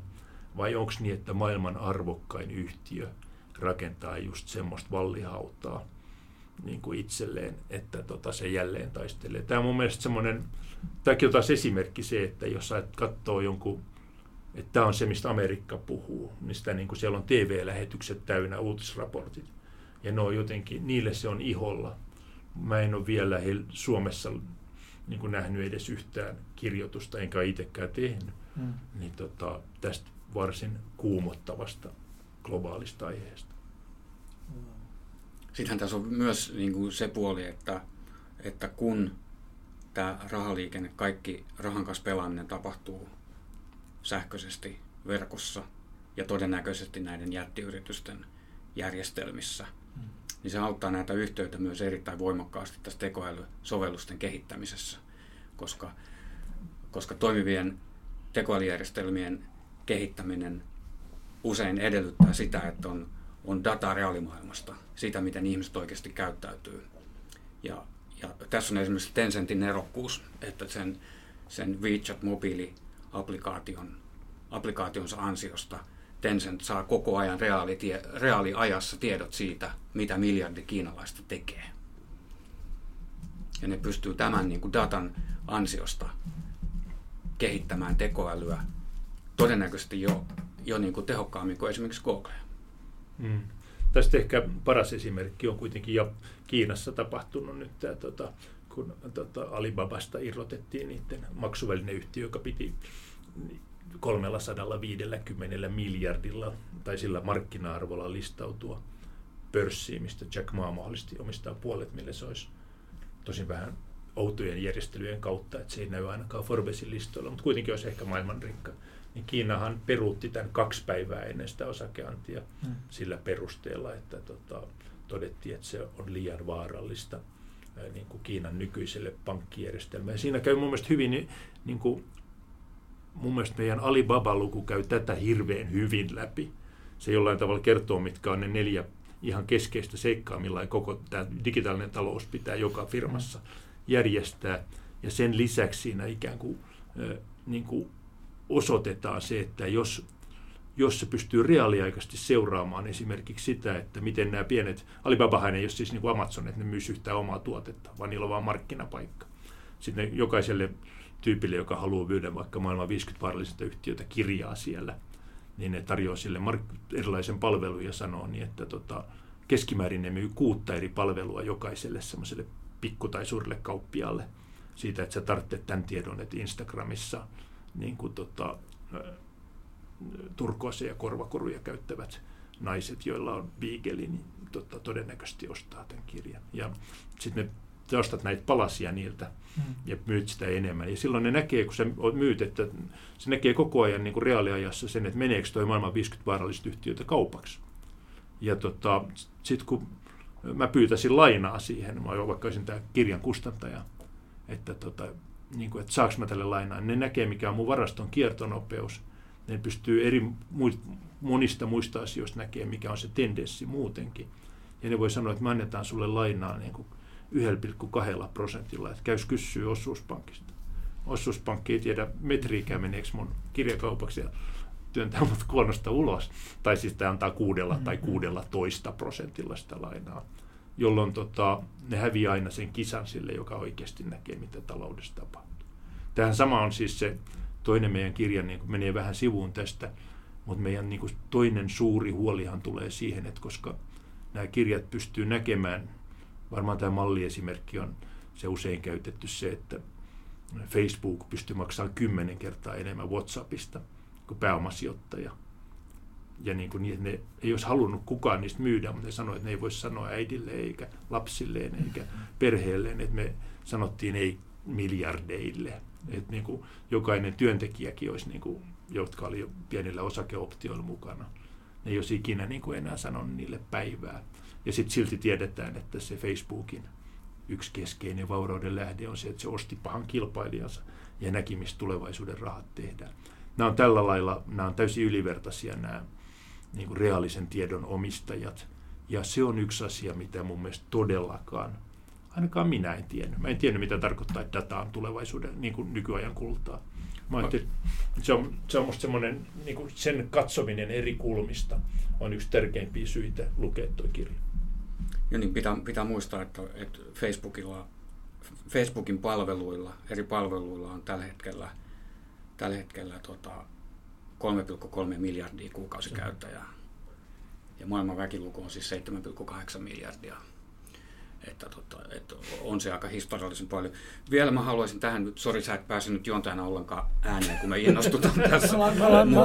sitä varten Mutta että tähän, tähän niin kuin siihen, että, että, että tieto on rahaa, niin siihen liittyy myös, niin kuin, myös toinen ulottuvuus, joka voi olla niin kuin osittain vakavampikin, joka on se, että tieto on myös valvontaa. Että, että josta niin kuin, mä itse miet, olen miettinyt sitä sillä tavalla, että, että keskustelu tietosuojasta, se on ehkä vähän tämmöistä niin kuin länsimaista hienostelua, jos, josta tota, Snowden esimerkki osoitti, että me, me ei tiedetä siitä maailmasta mitään, niin kuin mi, mi, mitä kaikkea tietoa missäkin liikkuu. Ja, tota, ja, ja sitten me ollaan hirveän naiveja sen suhteen, että kyllä me nyt voidaan antaa omat tietomme ja, ja tota, tehdä kaikkea erilaisia sähköisiä transaktioita, että, että kuka, kuka nyt me, mun asioista olisi niin kiinnostunut, ja sitten kun tässä on tämä tietosuoja kuitenkin. Eihän kunnon ihmisellä ole salaa. niin, mutta mä esimerkiksi... Mä, mä, Suomalainen ajatus. Mä luin tuon WeChatin, siis Tencentin WeChat-sovelluksen käyttösopimuksen. Ja tota, siellä sopimuksessa kerrotaan ihan suoraan, että yhtiö jakaa käyttäjien henkilökohtaisia tietoja muun muassa sääntely, oikeus ja lainvalvontaviranomaisille. Ei, ei sitä tarvitse arvuutella, että, että antaako WeChat kaikkien käyttäjiensä tiedot kommunisteille. Antaa. Sehän lupaa sen jo niin kuin sopimusehdoissa. No ei nyt vähempää voida odottaa kiinalaiselta yritykseltä, että siis niin ja voi, ja voi, valtiokapitalismia. Niin ja, ja voi olla, että, tota, että tämä ei ole kuitenkaan sitten niin kuin välttämättä edes niin kuin rajoitu pelkästään nyt Tencentiin, WeChatiin ja Kiinaan. Että. Niin se tota, hyvä on muistaa se, että Merkelin puhelinta kuunneltiinko sitä viisi vuotta, mm. kun ne jäi kiinni siitä. Ja, että tota, kyllä tämä niin kuin, siis sekä laiton kuuntelu että sit se, että niin kuin, minkä, kuinka läheisessä yhteydessä niin kuin vaikka Yhdysvaltain suurimmat yritykset. Siinähän Applekin on aina välillä näyttänyt lihaksiaan sitten taas viranomaisia vastaan. Vaikea tietää, missä määrin se on tota, osa PR-kampanjaa, missä vaiheessa se on totta, mutta tota, ei kannata niin kuin väheksyä sitäkään. Me ollaan tässä hirveästi puhuttu nyt yrityksistä ja saatu kuvaa siitä, mutta siis se syy, miksi me puhutaan yrityksistä, on se, mistä aloitettiin tunti sitten, joka on se, että ne on tänä päivänä vahvempia kuin demokraattiset instituutiot ja demokraattinen päätöksenteko. Miten tässä näin pääsi käymään? Miten te, olette, niin kuin, tai mit, miten te träkkäätte sitä, mikä on tapahtunut? Mä kysyn päinvastoin välillä. Niin tota, sano sä meille, miten tässä pääsi käymään. Sä tiedät ihan, niin kuin me ei olla yhtään kyllä sen parempia. Eli anna sun oma analyysi. Mä kysyn Jaakko, että miten tässä näin pääsi käymään. Mikä on sun analyysi? Mä, mä luulen, siis mä äk, mun nopea vastaus on niin kuin Reaganilainen vallankumous. Et, niin kuin mä asetan, että siitähän se lähtee liikkeelle. Me uskotaan, että koko maailmalla on asiat paremmin, jos rikkailla on asiat paremmin, ja, ja se osoitettiin silloin. Mutta ehkä mä niin kuin, voi olla, että se on huono vastaus, ja mä en ymmärrä, mikä itse asiassa tavallaan niin kuin sai aikaan Reaganilaisen vallankumouksen, mikä oli se maasto, jossa se kasvoi. Se vähän itsekin uskoit siihen. Se on varmaan jopa tämmöiseen trickle-down-ideaankin, että se valuu. No mä en välttämättä ehkä, niin kuin, mä oon trickle-down-idean suhteen ollut aina siis se ajatus, että kun varakkaat vaurastuu ja, ja käyttää rahaa, niin sitten ne luo, luo työtä ja vaurautta myös no. niille, jotka ei ole vauraita. Niin en mä en välttämättä siihen ole hirveästi uskonut, mutta nyt sä viittaat siihen, että mä olin mukana aikanaan perustamassa nuorsuomalaista Joo. puoluetta tänne näin, ja joka tulkittiin niin kuin suomalaisessa ympäristössä ä, uusliberalistiseksi liikkeeksi. Me ehkä enemmän itse, jotka oltiin sisällä, niin koettiin se liberaaliksi, mutta ä, se, se että sitten niin kuin on sivuseikka. Mä olin ja edelleen ajattelen niin, että suomalainen yhteiskunta on vinoutunut siinä instituutioukossansa ja että Suomessa tasapaino niin kuin instituutiouskon ja yksilön ja, ja yksilöiden ja uskon y, yksilön ja yhteisöihin on vinoutunut. Mä näkisin, että, että se saisi olla toisenlainen. Enemmän yksilöä korostuu. Joo suomalaisessa yhteiskunnassa. Mutta sitten taas, niin kun, jos mä katson, mitä koko maailmassa on tapahtunut, niin sitten niin kun samaan aikaan mä joudun niin kun yhtäkkiä vetämään sanani takaisin ja toteamaan, että sehän, mikä tässä kaikessa on pielessä, on se, että yksilöllisyys ja näennäinen yksilöllisyys on saanut vallan ja me ei enää, ja, ja niin kuin me ollaan tuhottu yhteisöllisyys ensin niin kuin uskoen varmaan kapitalismiin ja markkinatalouteen ja, ja niin kuin sitä kautta rahaan enemmän kuin ihmisiin ja yhteisöihin. Ja nyt sitten me annetaan näiden yhtiöiden tuhota yhteis, y, yhteisöllisyys ja korvata yhteisöllisyys.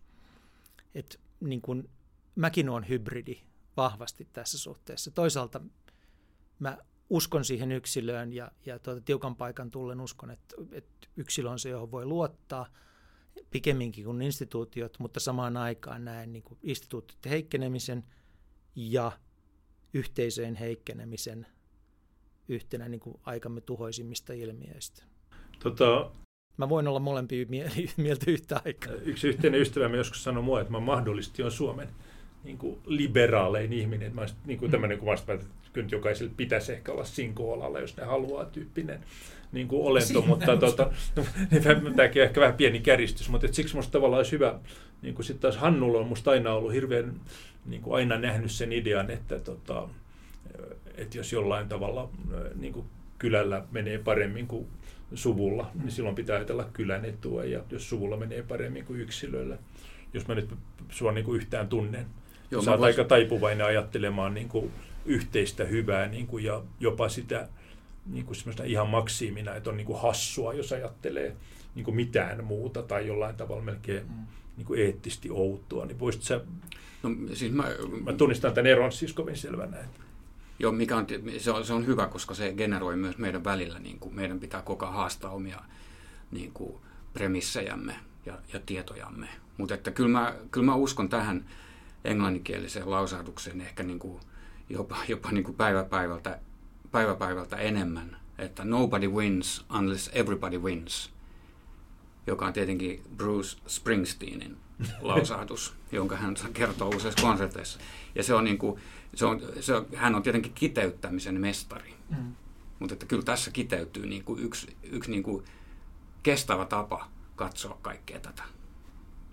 Mä en ole kuullut tätä koskaan. Niin kuin taas yksi osoitus Brucen hienoudesta. Niin se, tota, mutta, tässä, ja tässä, mutta jos tätä haluaa sit purkaa niin kuin tähän teknologiseen murrokseen jollain tavalla, että mit, miksi tässä kävi näin, että tota se vauraus ei enää jakaudu ja jotain, ja miksi, mikä tässä on erilaista verrattuna vaikka 20 vuoden takaseen aikaan tai jotain muu, johonkin muuhun, niin kyllä se varmaan on just se, että tota, ensinnäkin tämä, että näistä on tullut näin isoja, toiseksi se, että ne omistaa meidän tiedot. Ja jollain tavalla ne omistaa sen reaaliaikaisen tiedon, niin me ei olla niin kuin, mikä se sanotaan, kun on niin kuin level, se vatupassi. Se vatupassi ei ole enää ollenkaan tasainen edes silloin, jos mietitään se, että niin kuin, mitä kannattaa sijoittaa. Siis tein Voltista vähän aikaa ison jutun, niin minusta oli jotenkin kauhean mielenkiintoista katsoa, että ketkä siellä oli niin kuin, Siilasmaan ja, ja muiden jälkeen niin kuin seuraavana kupilla tajuumassa sen retention merkityksen, sen, että ne näkee, että alle kolmekymppisistä näin suuri prosenttiosuus rupeaa käyttämään, niin kuin ostaa sitä Shanghai-takoa niin kuin kolme kertaa kuukaudessa. Ja sitten ne osaa laskea vanhalla ideoilla sen niin kuin, äh, ikään kuin sen tulovirran niin kuin loppuun saakka ja sitten sillä perusteella tekemään. Niin eikö siellä ole niin kuin seuraavalla kierroksella ne suurimmat, jotka tuli? niin oli Zuckerberg ja Dorsey omien pääomasijoitusrahastojen kautta. Eli tämä tapahtuu myöskin sitä kautta, ei ainoastaan sitä kautta, että me huomataan, mikä on se Facebookin. Ja näistä musta yksi mulle yksi Suomen mun mielestä paraista ää, tota, pörssianalyytikoista sanoi mulle, kun mä jotenkin sanoin, että nämä suuret yhtiöt on ne, näin vahvoja. Sanoin, että hei JP, eihän nämä ole mitään yhtiöitä, nämä on yksittäisiä ihmisiä. Että Zuckerberg, eikä mm. mikään Facebook. Että miksi sä puhut Facebookista, että se, tämä on käytännössä Zuckerbergin puoti. Että tämä ei ole, tämä Pesos hallitsee täysin Amazonia. Eli me ollaan kyllä siinä mielessäkin mielenkiintoista, koska se, mä, olin itse, eikö se on se konsepti, että ei mulla tulisi mieleen kirjoittaa, että Zuckerberg tekee sitä ja tätä. Et toki siellä on niin kuin Vanguardit ja Norjan öljyrahastot ja muut, jotka hallitsee ehkä 80 prosenttia siitä.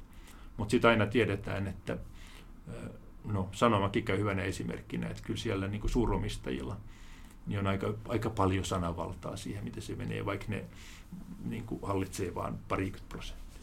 Eli tämähän on musta sillai, tämäkin on hyvä ottaa huomioon jollain tavalla, vaikka ei ole nyt tarkoitus mitenkään.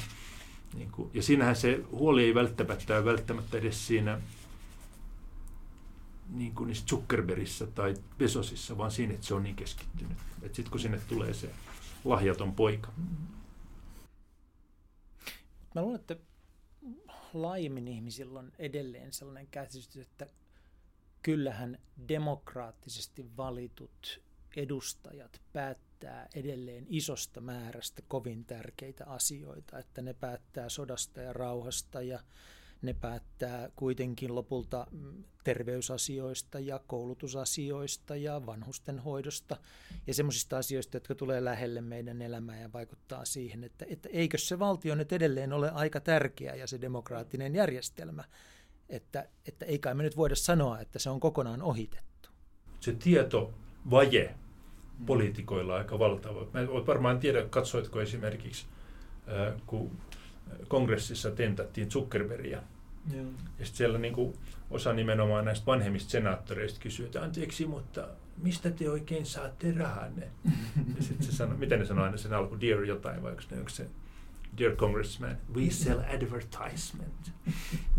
se on jollain tuo, yhtiö saa 95 prosenttia varoja siitä, että se myy nettimainontaa. Ja, ja sitten on ihan sillä että tuleeko sitä rahaa jostain.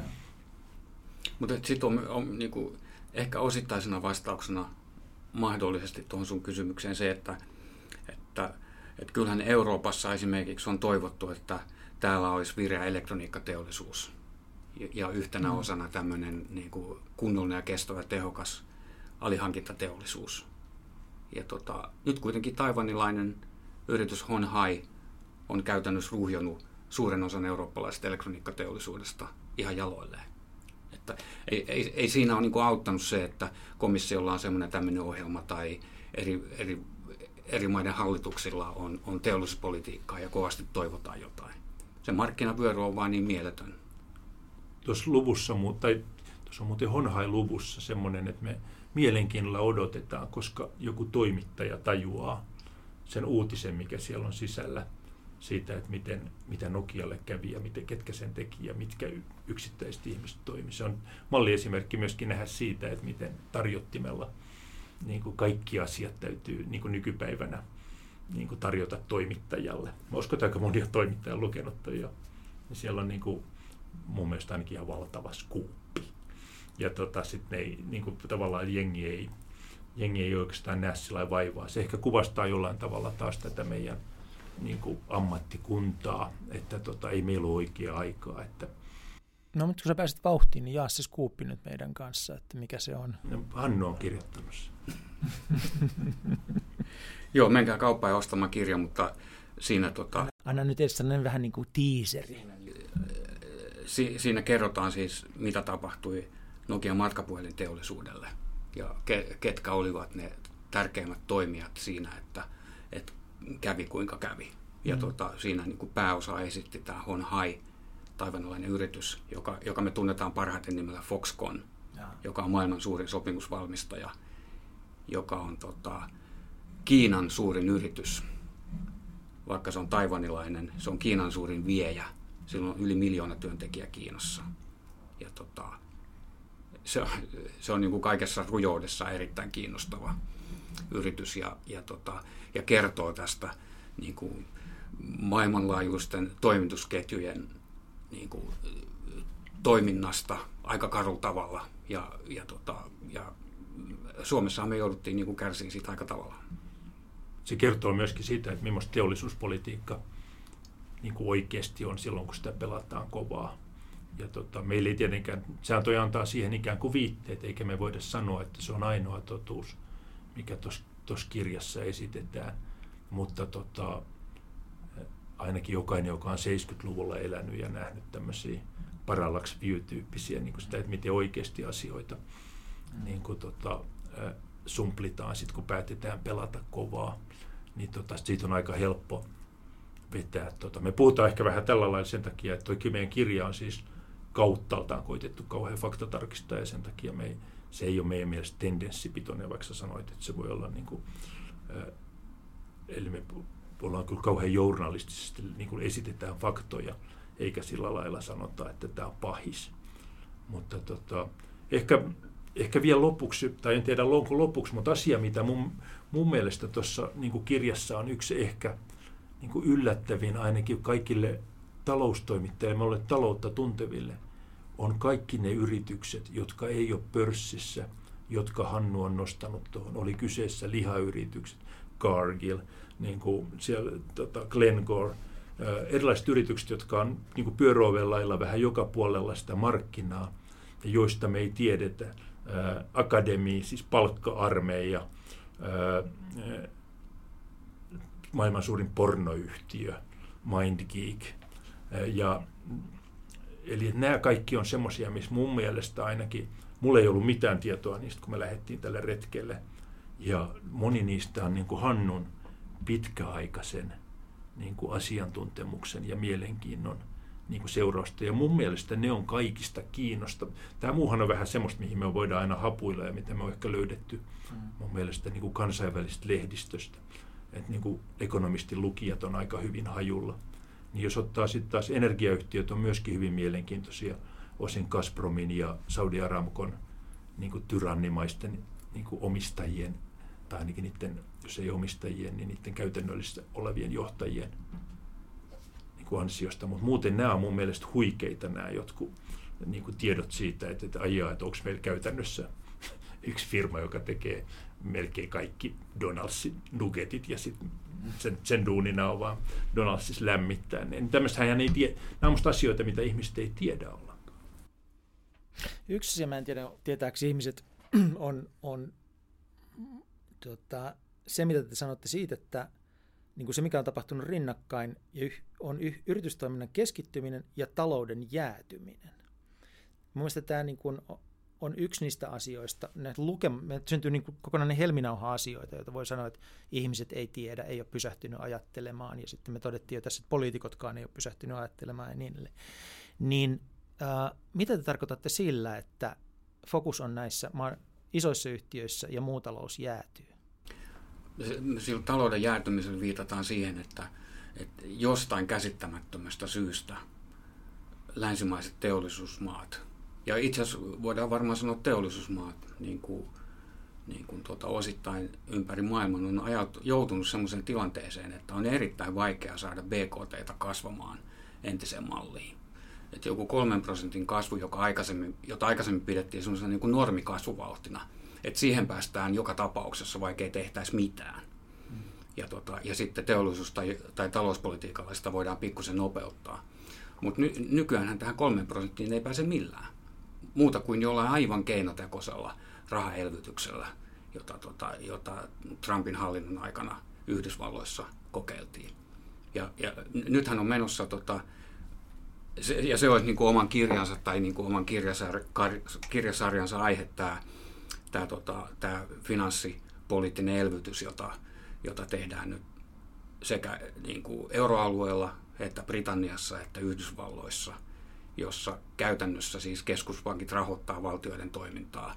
Eli tekevät juuri tätä, meille on opetettu sitä 80-luvun lopulta lähtien, että keskuspankit eivät saa rahoittaa valtioita. Mm. Nyt ne rahoittaa valtioita aivan mielipuolisilla summilla, siis tuhansilla miljardeilla joka vuosi. Ja si- tämäkään ei saa talouskasvua käyntiin.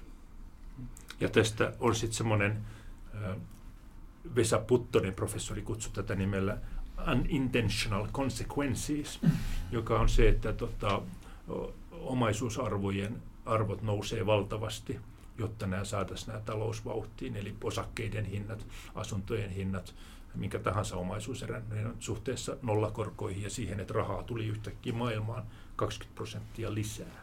Niin johtuen siitä, että mitä se jaetaan, että sehän on, se on päätetty siis jakaa sijoittajien kautta. Niin. Niin sehän johtaa tietenkin siihen, että nämä omaisuuserät, osakkeet, asunnot, raaka-aineet, niiden hinnat nousee. On liki koomista, jos ei tietäisi, että, niin kuin, että totta kai se on loogista niille, joilla on valtaa. Niin se, että, tota, että tämä varallisuus päättää jakaa niin, että se nousee tuota omaisuusarvojen kautta. Siis onhan meillä monta muuta, siis meillä olisi vaikka se oikeasti se helikopteriraha, että tuolla mm niin kuin ostettaisiin sen verran helikoptereita, että me voitaisiin niitä satkuja laskea tuolta Senaatin torilta, ei sitten vaan poimittaisi sitä rahaa. Tähän on osittain tätä samaa trickle downia, että jaetaan hirveästi rahaa sijoittajille, jotta toivotaan, että osa siitä sitten jalkautuu palkansaajille. Ne, tämä, kaikki keskuspankkirithan kiistää tämän tietenkin, mm. mutta että käytännössään tästä on kyse. Musta, okay. mm. musta jopa vähän naivia, että tota, rahoituksen proffa yksi fiksuimpia, mm. tosi meidän molempien varmaan niin kuin, tota, arvostama, ehkä Joo. kaverikin, Joo. Niin, niin se sanoo, että se niin kuin, tavallaan menee siihen, että eihän tässä mitään voittaa unintentional consequences. Eli jollain tavalla toivoisi, että meitä fiksummat tyypit jollain vaiheessa niin kuin että hei, että mehän täällä päätetään, että eiköhän niin kuin panna jollain tavalla tälle ää, luovalle työlle ja tota, tälle niin kuin, ää, ehkä se, jolla palataan ehkä jopa työn ja pääoman tuottojen väliseen niin kuin jakoon. Eli tota, kun täytyy miettiä sitä allokaatiota, niin silloin oikeasti puhutaan ehkä radikaaleistakin asioista. Ja, si- ja sitten ehkä on niin vastauksena vielä tuohon kysymykseen, että, että miksi talous on jäätynyt, niin, niin se voi olla, että, että vallan keskittyminen globaaleihin jättiyrityksiin ei välttämättä ole se kaikkein paras mahdollinen tapa allokoida resursseja taloudessa. Mm. Puhutaan paljon siis tota, esimerkiksi Amazonista puhuttiin paljon, että se yksi syy, miksi analyytikot näkee nyt, että sen arvo nousee, niin on se, että se markkinavoima nousee niin paljon enemmän. Mm. Että se pystyy paremmin hinnoittelemaan, kun silloin niin suuri, ihmisillä on niin suuri tottumus ostaa kaikki Amazonista, että ne ei enää Alibabasta viitti hakea halvemmalla kuulokkeita, jota ne saisi kahdella eurolla, vaan ne maksaa niistä 25 Amazonilla. Mä teen itse niin. Ja tämä tavallaan tämä on huomattu, että tämä ei enää toimi. Me luettiin, mä Meillä oli muutamakin jenkkikirja, jotka lähti siihen, missä käytiin läpi siitä, että mitä on tapahtunut siellä niin kuin ilmailussa, energia-alalla, muulla, missä oli tämä sama idea, että koska kapitalismille on ominaista keskittyminen ja yritykset aina ostaa toisia saadakseen lisää hinnoitteluvoimaa. Yhdysvalloissa näyttelee vähän niin kuin jenkkifudis kentän lailla, että sitä kenttää pitää saada ensin haltuun. Mm. Ja sitten kun sulla on sitä kenttää tarpeeksi, että sä pääset lähemmästä toista maalia, niin sitten sä vasta rupeat ikään kuin hinnoittelemaankin, että saatat ne voitot vasta siinä vaiheessa. Tämä on minusta kauhean hyvä tapa se kentän tajuaminen, niin kuin ymmärtää sitä, että miten hinnoittelu voiman hankkiminen. Mm. Hannu sanoi jostain, jossain musta tosi hyvin sen, että kuinka naivi se ajatus on, että jos meillä olisi kaksi yhtiötä, jotka niin kuin hallitsee koko hinnoittelumekanismia, että se olisikin meidän kaikkien niin kuin kannalta paras mahdollinen tapa järjestää se teollisuus. Se, niin kuin, siinä tajuu jotenkin, eikö se ole? Ja siinä niin kuin jotenkin yhtäkkiä ymmärtää, että, ei se, että se, se on ainakin aika naivi ajatus kuvitella, että niin me saataisiin allokoitua reiluimmin se tota, hyvinvointihyöty. Et ehkä se joku osuuskunta-ajatus voi olla sittenkin sit tämmöistä tyyppisessä niin kuin tehokkaampi tapa se, että miten se hyvinvoinnin hedelmät ja työn ja tota, innovaatiohedelmät jaetaan. Mutta eikö nyt puhuta jo semmoista aiheesta, että tarvitaan taas sun analyysi? No en tiedä siitä. Mä en mä, niin kuin, oikeastaan kysyisin teiltä, että kuinka yksin te on, omasta mielestänne olette näiden ajatusten kanssa? Sillä että äh, sä sanoit hetki sitten, että tämä kehitys saattaa jatkuu seuraavat 20 vuotta, että vauraat, vaura, jo valmiiksi vauraat vaurastuvat ja, ja tuota, muilla menee heikommin ja, ja tämä ja nämä jättiyhtiöt, te kirjoitatte hetken kuluttua kirjan viisi maailman vaarallisinta yhtiöitä, jotka hoitaa nämä kaikki samat asiat, joissa tällä hetkellä 50. Ää, mä jotenkin taas itse tulkitsen jotain tämmöisiä, ää, en heikkoja signaaleita, mutta erilaisia signaaleita. Ja niin kuin, mulla on taas sellainen olo, että meillä voi olla joku tällainen, niin kuin, me lähestytään peak capitalism-vaihetta. Että ihmiset alkaakin nähdä sen, mistä te puhutte. Tai jos ei ne edes näe ja niin kuin tietoisesti käsittele sitä, niin ne tuntee sen nahoissansa. Yhdysvalloissa on ihan omituista liikehdintää, kun sikäläinen nuoriso on yhtäkkiä sosialisteja ja siellä nousee niin kuin Bernie Sanders-ilmiöitä. Ja, tai vaikka Robin Hoodeja. Robin Hood, joka nyt on jokseenkin. Mutta, mutta joka tapauksessa äh, sitten siis onhan muitakin, jotka on niin kuin saanut huomiota ja puhunut näistä asioista, joku Thomas Piketty tai äh, Rutger Bregman tai Mariana Matsukato, että et, et niin kuin, jotain on tapahtumassa. Vai, siis mä itse kuvittelen, että on, mutta miten te? Me, musta tuntuu, että meidän niin kuin näkökulma JPn kanssa tässä eroaa pikkusen, että meidän niin kuin perusluonteiden eroavaisuuksista lähtien, että mä oon tässä mm. pessimistisempi ja JP on varmaan optimistisempi. Yeah. Että tota, että mä, mä en näe mitään oikeaa syytä, minkä takia tämä tilanne muuttuisi. Yeah. Että, että musta hyvä esimerkki on se, tämä Jenkkien tilanne, että siellä tähän tilanteeseen – Eli, eli muutaman jättiyrityksen ihan kohtuuttoman valtaan on herätty aikaisemmin kuin täällä Euroopassa, Aasiasta puhumattakaan. Ja, tota, ja esimerkiksi siellä kongressissa käytetään sellaista kieltä, jota, tota, joka täällä leimattaisi heti kommunismiksi. Ja se on siellä ihan validia kielen, poliittista kielenkäyttöä. Mutta että, mutta että mitkä ne keinot olisi, jolla, esimerkiksi, jolla esimerkiksi niin Googlea voisi saada kuriin tai Facebookia. Että, ainoa konkreettinen ehdotus, minkä olen Facebookin osalta nähnyt, on, on se, että, että, että Facebook pakotettaisiin jotenkin luopumaan WhatsAppista. Joka on tietenkin johtanut siihen, että Facebook koko ajan yrittää nivoa sitä niin lähelle nyt sitä ydin Facebookia kuin mahdollista. Jäljelle jää joku, tunka, joku tynkä WhatsApp, joka, joka sitten ehkä voidaan myydä. Mutta niin mitä sitten? Että mä, luonteelleni usko, uskollisena, niin tota, uskon, että huonompaan suuntaan ollaan menossa. niin, mähän on taas, mä myönnän sen niin naivin niin kuin kehitysoptimistinen. Mä niin kuin toi Ingve Slyngstad, joka oli meidän vaarallisen yhtiön numero 40, niin tota Norjan öljyrahaston, joka oli mukana siis näyttämässä tätä sijoittamisen autuutta, että ne rupesi panemaan vähän, vähän syrjään aina tota, noista öljytuloistaan, onko ne nyt parikymmentä vuotta mm. sitten. Ja sijoitti varovaisesti ne niin kuin indeksiin, mikä johtaa siihen, että ne on lähinnä teknologiayhtiöissä, kun ne on nykyään niin kuin 40 prosenttia Standard Poorista ja niin edelleen niin kuin indeksistä. Niin tämän johdosta nyt Norjan kansallisvarallisuudessa, niin niillä on sen Norjan öljyrahaston arvo on suurempi kuin Norjan kaikkien kaasu- ja öljyvarojen arvo yhteensä. Niin kuin joka jollain tavalla kuvastaa sitä lumipalloilmiötä. Korkoa, että kun sä kasvat korkoa korolle ja se tota, ja myöskin tätä aikaa, että kun ne on voinut ottaa kaikki ne Nasdaq 100 sen tuotot tässä parikymmentä vuotta, niin ne on ollut mukana siinä, mutta se, niin se Yngve yhtä kaikki, joka on tosi fi, noppa mies ja on mm.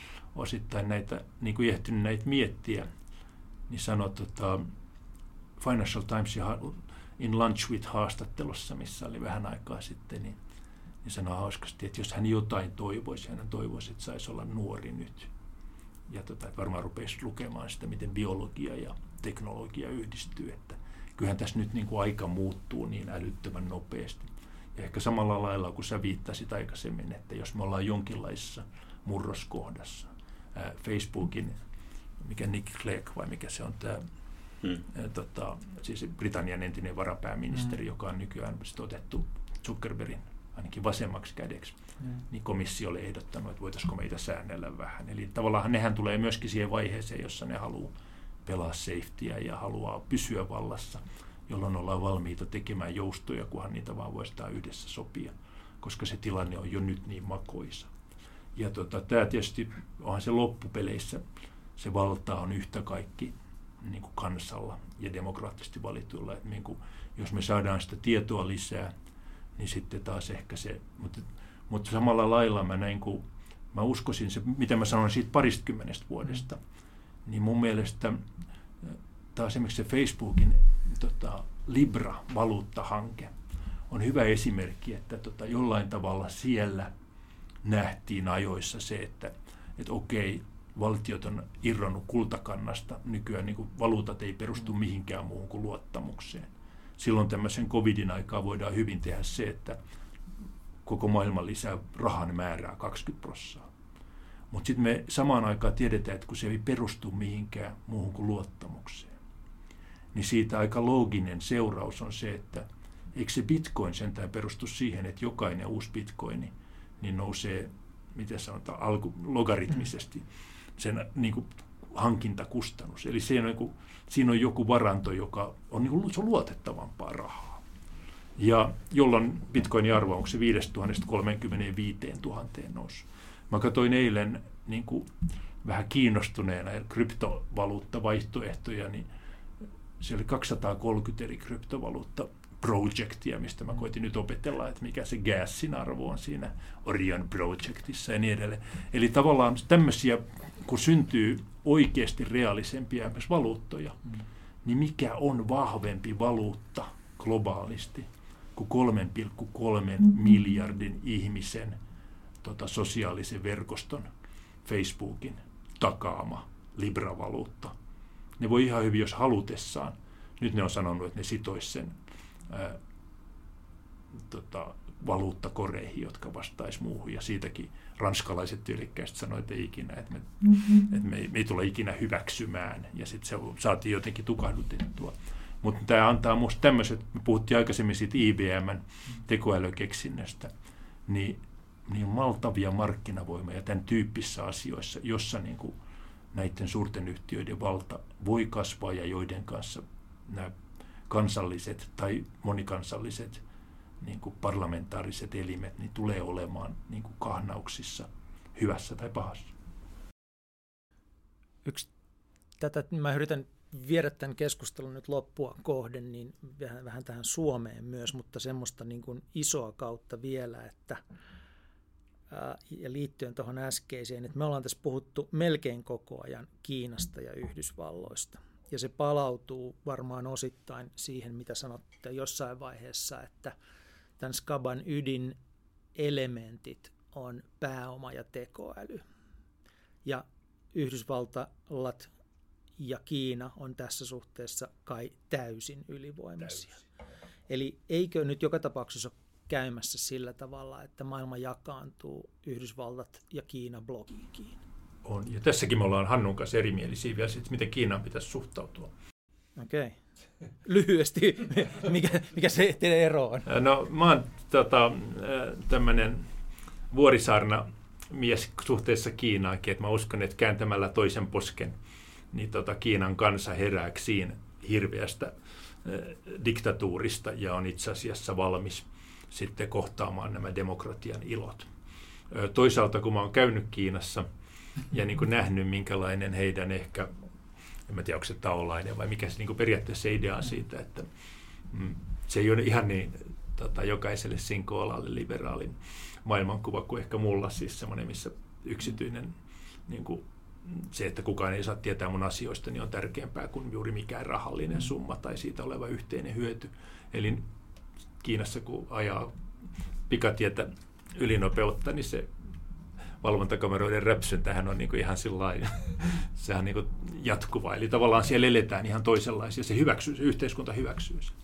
Mutta siitä huolimatta, niin mä olin iloinen, kun mä luin eilen Martin Wolfin kannan tota, Financial Timesissa, missä sanotaan, että Yhdysvalloille ei yksinkertaisesti ole sitä vaihtoehtoa, että ne ei pelaa yhdessä Kiinan kanssa, vaan sitä ratkaisua ei voi tehdä sillä niin kuin Venäjälle, että sanotaan, että me pannaan teidät boikottiin. Hmm ne on jo nyt niin iso toimija, että tota, se ainoa tapa on niin kuin käydä käsi kädessä ja koittaa miettiä näitä ratkaisuja, koska puhutaan planeetasta. Jälleen se on, tota, mä, tässä Kiina-osuus on pitkälti niin kuin Hannun mun mielestä erittäin syvällisen ja perehtyneen ajattelun tuotosta. Mä luin sen läpi. Mä ajattelin, että tämä on vähän pessimistinen visio. Mutta tota, saaks mä mennä nukkumaan? se, se on, Pystyit sä nukkumaan? Mutta siis se on, musta Hanno voisi käydä paremmin läpi sen, että kuinka suuri uhka niin kuin meidän tuntemalle länsimaiselle demokratialle Xiin Kiina on. Ole hyvä. tota, jos mä vastaan tähän niin kuin, niin kuin yleensä aina toimittajien kysymykseen pyritään vastaamaan, että mä vastaan toiseen kysymykseen, mm. joka tota, mun mielestä niin kuin erittäin kiinnostavaa on se, että, että sekä, sekä Yhdysvaltain että Kiinan talousmallit on, on tota, osittain hiekalla rakennettuja. Että, että kumpikin, kummassakin on ihan mieletön velkavipu.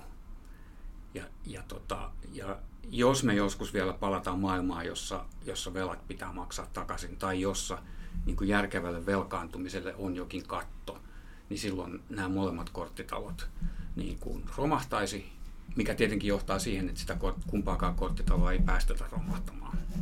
Eli, tota, eli nämä, nämä kaksi keino, keinotekoista häkkyrää tulevat jatkamaan tätä keskinäistä kilpailua erittäin verisesti koko sen ajan, mikä me nyt tullaan näkemään. Näin veikkaan. Ja se, siitä ei hyvä seuraa meille muille. Avaa vielä vähän sitä Kiina-analyysiä, miksi, tota, miksi näet sen uhkaavan? Tota, mun mielestä on aivan käsittämätöntä niin kuin tälle länsimaisittain, länsimaiseen kansan miten se nyt sanoisi, kansallisvaltioon tottuneille ja niin kuin demokratiaan luottavalle ihmiselle, että, että, että maailman tärkein, tärkeintä taloutta pyörittää siis kommunistinen puolue, joihin me ollaan täällä eri syistä totuttu, totuttu suhtautumaan vähän silleen, niin kuin, että eihän ne mistään mitään tiedä eikä ne mitään osaa. Niin nyt ne tuolla pyörittää kuitenkin maailman tärkeintä taloutta ja, ja kaikki langat on kommunistipuolueen käsissä – kaikki suuret yritykset on käytännössä kommunistipuolueen ohjauksessa. Tämä, mistä JP puhuu, Alibaba, Jack Ma, hänen niin kuin rahoitusyhtiön listautumisyritysten torppaus on hyvä esimerkki siitä, että, että, että puolue pystyy määräämään kaikesta siellä. Ja, ja, se, niin kuin, ja, ja kun se on niin tota, autoritaarinen ja, tota, ja ihmisoikeuksia halveksiva järjestelmä, niin, niin tota, on, on ihan kar, karmeaa. Ja, ja, tota, ja meidän pitäisi herätä miettimään sitä ihan oikeasti, että, että, että onko järkevää ostaa sieltä esimerkiksi u, uusia älypuhelimia, jotka on, tota, jotka on ihan mielettömän hyviä, mutta ne on sortovallan oloissa tehtyjä. Tässä edeltävässä podcastissa minulla oli vieraana Katarina Beer, joka on teidän kollega ja ja tota, hän kertoi kokemuksistaan Kiinasta ja se oli kyllä jokseenkin kylmäävää sillä tavalla, että kun hän kertoi toisaalta siitä teknologisesta rautaharniskasta, jonka sisälle täysin avoimesti ne kertoo, mitä ne on tekemässä. Ihmiset niin kuin sovitetaan ja pakotetaan, jossa, jossa niin kuin yksilön kaikki liikkumatila katoaa. Ja sen lisäksi niin kuin se lista, jonka sikäläinen niin kuin puoluejohto on listannut niistä asioista, joita länsimaissa on vastustettava, niin se on kaikki se, mitä me pidetään arvossa täällä. Se on demokratiaa, se on journalismia, se on ihmisoikeuksia, kaikki se, mikä me, kaikki, joo, meidän, joo, kaikki arvot. meidän pyhimmät arvot on siinä listassa, joka niiden mielestä pitää tuhota jota pitää vastustaa kaikin keinoin. Mutta Jeesus on vuorisanna. Joo. Kohta oppivat. Joo, mutta et, siis tästä musta vaan niin kuin hyvin yksinkertaisesti seuraa se, että, että jos me lopetetaan tämä keskustelu pikkuhiljaa niin kuin tähän Suomen tilanteeseen ja, ja mitä tässä tapahtuu, niin, niin tuota, me jo todettiin, että Suomi luulee koko ajan olevansa tämmöinen erikoistapaus, että niin kuin maailman murheet ei koske meitä ja me ollaan täällä kaukana ja meillä on maailman paras hyvinvointivaltio ja, ja, ja tuota, jotenkin meillä on niin sen niin kuin perifeerin, vähän niin kuin perifeerinen maailmankuva, että me ollaan täällä ja se ei koske meitä ja sitten takia meidän ei tarvitse olla perillä siitä, mitä maailmassa tapahtuu, niin kuin me ollaan tässä vähän todettu. Niin käytännössä tulee olemaan sille, että Suomi joutuu valitsemaan puolensa maailmassa, jossa koko maailma valitsee puolensa. Mä en usko tuohon. Ei. Musta toi on just semmoinen jollain tavalla, tämä on vähän samanlainen kuin sanotaan, että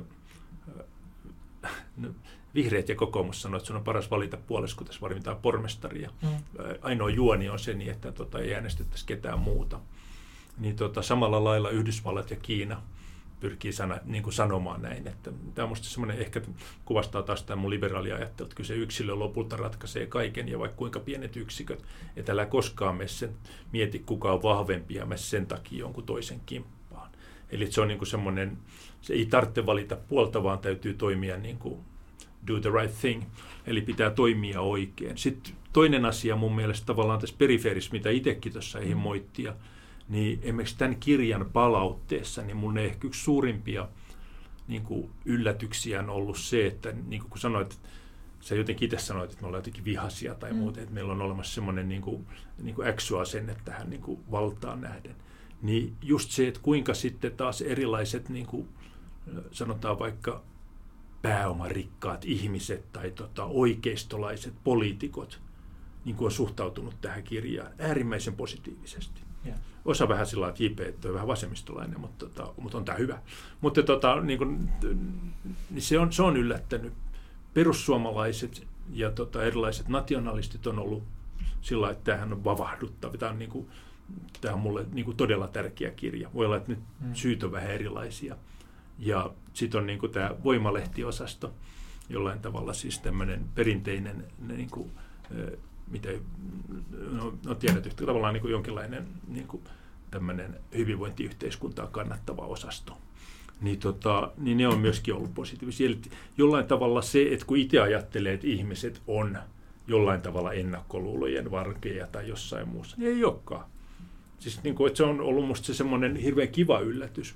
Eli että kyllä tämä tämmöinen perusidea, että sä aina ajattelet, että joku tyyppi on vähän juntti ja se ajattelee tunteilla tai jotain, mutta ei ole yhtään niin.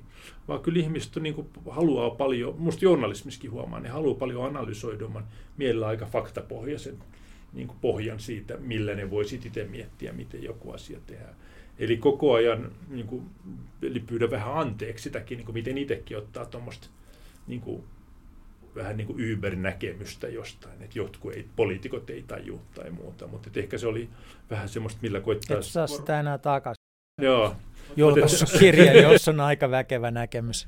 Mutta sekin pyrkii niin kyllä kertoa, että, että tavallaan se, se mun uskoni ihmisten faktapohjaiseen niin kuin haluun on itse asiassa aika iso, vaikka puhutaan, että näähän on niin kuin, asiat on niin kuin ne koetaan, niin aika harvalle ne on niin kuin ne koetaan, jos ne saa uutta tietoa. Voi olla, niin menee se puolen vuoden viive, mikä niillä menee siihen, että ne, että ne valmiit niin kuin sanoo sen julkisesti. Mutta kyllä ihmiset on, vai ihmiset, eikö se ole aika fiksuja kuitenkin? Mä oon, on sinänsä niin kuin kysyjän kanssa tässä niin kuin enemmän samaa mieltä kuin, kuin ehkä JPn kanssa. Ja tota, mun mielestä niin kuin hyvä kohtalo Euroopalle olisi se, että, että tämä olisi taantuva, mutta eettinen maanosa onko se, jatketaan tosta ihan hetken verran, koska siis niin kun, nythän se iso kysymys tämän kaiken keskellä, sen lisäksi, että todennäköisesti pitää valita jollakin tavalla leiriä, mä epäilen, on, on niin se, että et me, me siis loppujen lopuksi tämä keskustelu ja teidän kirja on aika marksilaista koko ajan. Me todetaan, että mihin niin kuin, kapitalismin pahimmillaan johtaa ja se, se niin kuin survoo meidät kaikki jalkoihinsa ja suurin osa ihmisistä köyhtyy ja muutama rikas sitten, sitten, sitten voi hyvin ja että se ei ole toivottava ja hyvä maailma, sille pitäisi tehdä jotakin. Se on niin kuin aika semmoista ajattelua. Mutta meidän ongelma tämän kanssa on se, että kun me itse tajuamme ajattelevamme marksilaisittain, niin sitten me ajattelemme kaikkea sitä, mihin se edellisellä kierroksella johti. Kansanmurhiin, hirmuhallintoihin, ihmisten niin kuin totaaliseen tuhoon. Ja sen takia me niin kuin ollaan varmaan aika monet ajateltu, että parempi edes niin kuin epäkelpo kapitalismi kuin se vaihtoehto. Ja siitä niin seuraa tämä iso kysymys siitä, että onko olemassa kolmatta tietä. Tarvitseeko me niin kuin valita tämän hyperkapitalismin ja leninismin välillä? Ja sitten, että onko, niin kuin, voisiko tämmöinen taantuva, mutta eettinen Eurooppa olla, on, onko siinä niin kuin mitään tolkkua tuossa ajatuksessa, siis semmoista todellista tolkkua sen lisäksi, että se kuulostaa kivalta. No siis Eurooppahan on riittävän iso markkina-alue. Ei me niin kuin sinänsä tarvita kauppayhteyksiä paljon mihinkään. Energiassa jonkin verran. mm. mutta ei oikeastaan missään muussa.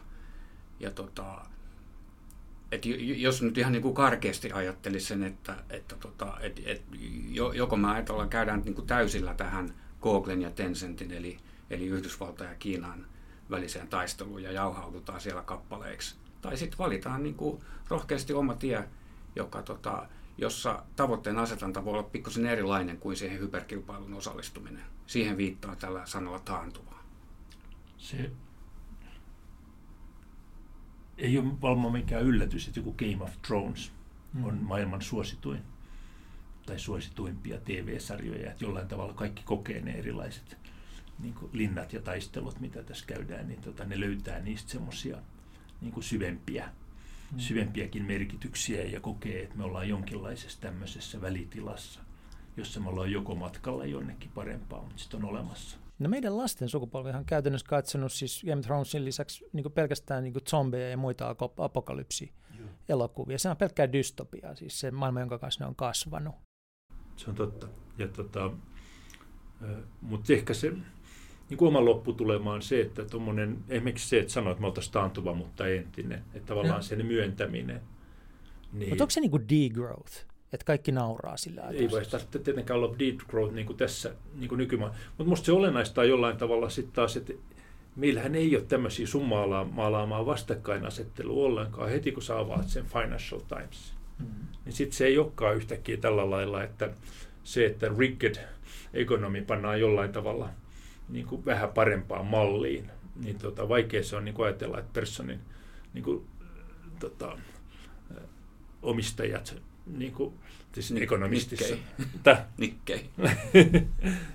tai no Nikkei muuten tällä hetkellä omistaa. Japanilainen Nikkei osti Financial Times, mutta tota, Person Groupin omistaa Lady Rothschild. Mm. Ja tota, niin kuin tavallaan se keskustelu, mitä ne käy, niin sehän on jollain tavalla mun mielestä paljon terveempää keskustelua, vaan sillä lailla, että miten, miten me saadaan tämä markkinatalous toimimaan. Että siinä ei heti nähdä sillä lailla, niin kuin ne on kykeneviä puhumaan työ- ja pääoman välisestä ristiriidasta ilman, että sieltä tulee Ukko Marx heti niin kuin ikään kuin jonkinlaisena nuuttipukkina sillä lailla. Ja tämä on ehkä sitten se suomalaisen niin kuin meidän historian pieni taakka. Et me ei niin kuin ymmärretä, että jos kapitalismi on ainoa niin kuin talousjärjestelmä maailmassa, niin silloin sen korjaaminen, niin kuin, että siinä ei ole enää kysymys mistään niin kuin ainakaan mistään vasemmisto-oikeistojaosta. Voi olla, että ne jaot menee niin kuin liberaali-konservatiivitasolla, mutta että jollain tavalla se koko vasemmisto-oikeisto puhe on niin kuin musta tosi lukkiutunutta. Lukkiutunutta, mutta eikö se ole edelleen läsnä? Se on todella paljon läsnä, mutta et sen huomaa, mä tein pari vuotta sitten semmoisen... Mutta siis läsnä, mä läsnä semmoisella tavalla, joka ikään kuin lukitsee tämän ongelman, että me ei niin kuin päästä puhumaan – rakentavalla tavalla taantuvasta, mutta eettisestä Euroopasta, niin kuin tutkimaan sitä ajatusta. Mun lapset ei usein näkee, kun katsotaan jotain politiikka juttuja tai muuta, ne ei, niin kuin, ne ei jaksa kuunnella sitä just sen takia, että ne tavallaan ei, niin kuin, ne ei tunnista sitä puhetta, jossa jotain toista niin kuin väittää, vaan ne haluaisi enemmän puhua taas niistä asioista. Että ne oikeasti turhautuu siihen jollain tavalla siihen leimakirves-projektiin, mitä tota, suomalaiskin politiikassa – niin kuin käydään. Mä, mä uskoisin, että mä jollain tavalla tunnistan sen kyllä itsekin, jos mä katson vaikka jotain politiikkaväittelyitä. Mä haluan jo kymmenen minuutin päästä ajatella, että onko tuolla joku valioliikamatsi. Että onko mä katsonut mun. Niin kuin tota, että ehkä meillä on olemassa kaikilla, ja varmaan onkin olemassa sitä, että me, se meidän kyky katsoa asioita vain asioina, niin on kuitenkin meidän sen historiallisen taustan tulosta. Mutta on niinku vaikea ajatella, että tuo olisi nyt joku suomalainen lukko tässä oli siis, tota, mä olin sanomassa, että tein semmoista korealaisesta ää, niin kuin Cambridgein proffasta, joka oli tehnyt maailman eri talousjärjestelmistä, mitä ajatellaan merkantilismista ja muista. Niin hänellä oli semmoinen niin kuin hauska luku, missä hän kertoo, että miten oikeisto ajattelee täysin eri lailla niin kuin Japanissa, Saksassa, Ranskassa, että joku puolustaa ydinvoimaa, joku ei. Ja samalla lailla niin kuin, niin kuin tämä Suomihan on ihan samalla, täynnä samanlaista. Et meillä on myös oikeisto ottanut tavakseen nyt jostain syystä vastustaa valtion velkaantumista. Sitten samaan aikaan, jos sanotaan, että okei, että meillä on tämmöinen että yli 300 miljoonaa vuodessa menee siihen, että, tota, että kotihoidon tuella, ei, ei kotihoidon tuella, kun tämä, mikä tämä on, tota, onko, ei se ole kotihoidon tuki, vaan tämä, missä saat ostaa tota, esimerkiksi kaikki siivoukset. Ja kotitalousvähennys. Kotitalousvähennys. Että se maksaa 300 miljoonaa vuodessa.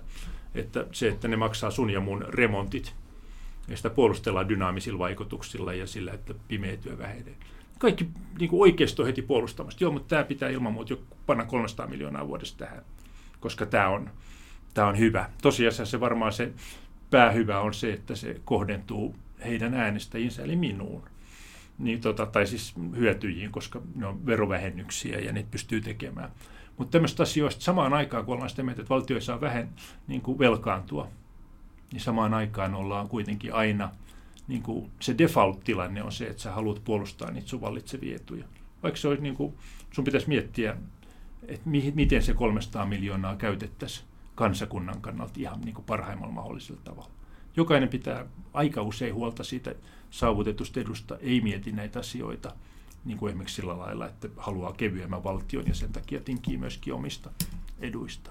Mä luulen, että tämmöistä on aika paljon. Esimerkki oli ehkä vähän, vähän vaikea, koska siinä on niin vahvat intressit monella ja siinä voi olla myöskin tämä, että vältetään pimeää työtä. Ei, se, niin kuin, se, mitä sä oikeastaan sanot mun mielestä on se, että meillä on tämmöinen niin kuin double trouble päällä, että sen lisäksi, että meillä mahdollisesti niin kuin talousjärjestelmä on rikki, niin demokraattinenkin järjestelmä on rikki. Se on niin kuin jumissa ja se ei pysty reagoimaan tähän tilanteeseen.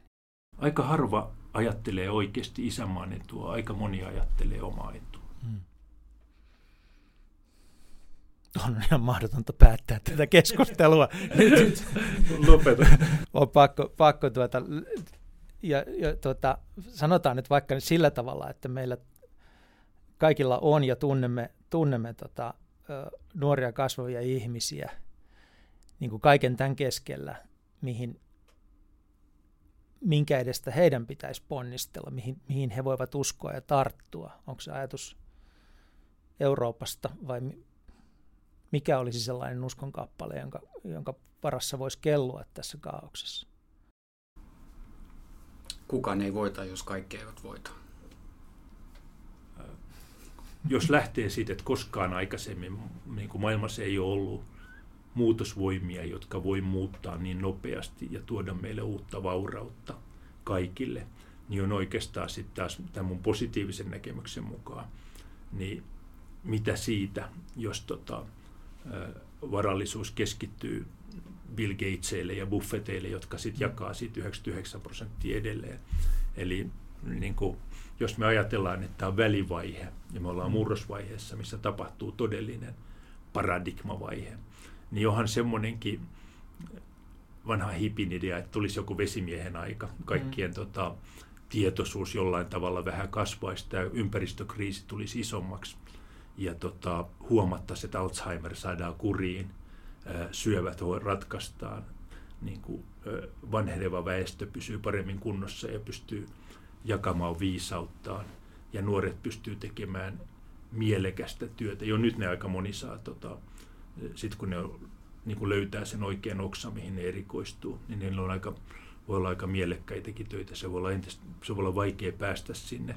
Mutta sitten jos huomaa niin kuin omasta, ei voi oikein puhua urakehityksestä, mutta omasta taipaleesta, niin siinä kuitenkin se, on, se aina yllättää kuinka pienten sattumien varassa se on, että kaikki onkin yhtäkkiä ihan toisin. Eli siksi se niin kuin New Dawn, että sieltä kun, että voi olla, että, että, että aina on hämärintä ennen auringonkoittoa, eikä nytkään niin kauhean hämärää ole, niin se on mun mielestä se positiivinen, mulle luonteenomainen kehitysoptimismin näkemys. Eli että on mun mielestä kaikki syyt ajatella, että sadan vuoden päästä ihmiskunta olisi aika paljon fiksumpi just sen takia, että tämä tieto liikkuu globaalisti ja joka ainoa ää, intialais, kuuron intialaistytön raiskaus on niin kuin meidän kaikkien tiedossa. Me eletään siis sillä lailla myöskin niin kuin meidän idea, miten me voidaan, niin kuin kaik, kansa, koko maailma voi kokea jonkun Navalnin niin kuin tyhmän rohkean teon niin kuin vaikutukset ja miten se vaikuttaa nopeasti ehkä koko maailmaan, niin on mun mielestä antaa hirveän positiivisen tulevaisuuskuvan. Voisimme tähän lisätä? Tuota, Mielellään. Nyt esimerkiksi me tiedetään tämä, me, esimerkiksi nyt Suomessa me tiedetään uikuurien kohtalo Kiinassa. Ja, tota, ja, ja se on niin kuin aika monen kertaan niin kuin varmennettukin, että siellä on noin miljoona ihmistä erilaisilla leireillä. Ja, tota, ja nyt BBC on tällä viikolla kertonut siitä, miten järjestelmällisesti siellä käytetään naisia kohtaan tota, fyysistä väkivaltaa ja raiskauksia. Niin tota, me tiedetään tämä kaikki. Eikä mikään muutu. Ja sitten on valtavasti asioita, mitä me ei oikeasti tiedetä edes. Niin kuin aina, Hannu oikeassa, mutta mä oon toiveikas. me, to, me kaikki toivotaan, että JP on oikeassa. mä koitin vaan sanoa, mä pidän aina onnellista lopuista. Mä koitan yhtä onnellista loppua, joka on se, että, että me tässä todettiin, että että asiat ei pelkästään ole keskittynyt niin kuin näille yhtiöille, vaan se on keskittynyt lopulta niiden yhtiöiden perustajille tai omistajille, niin kuin muutamille yksilöille.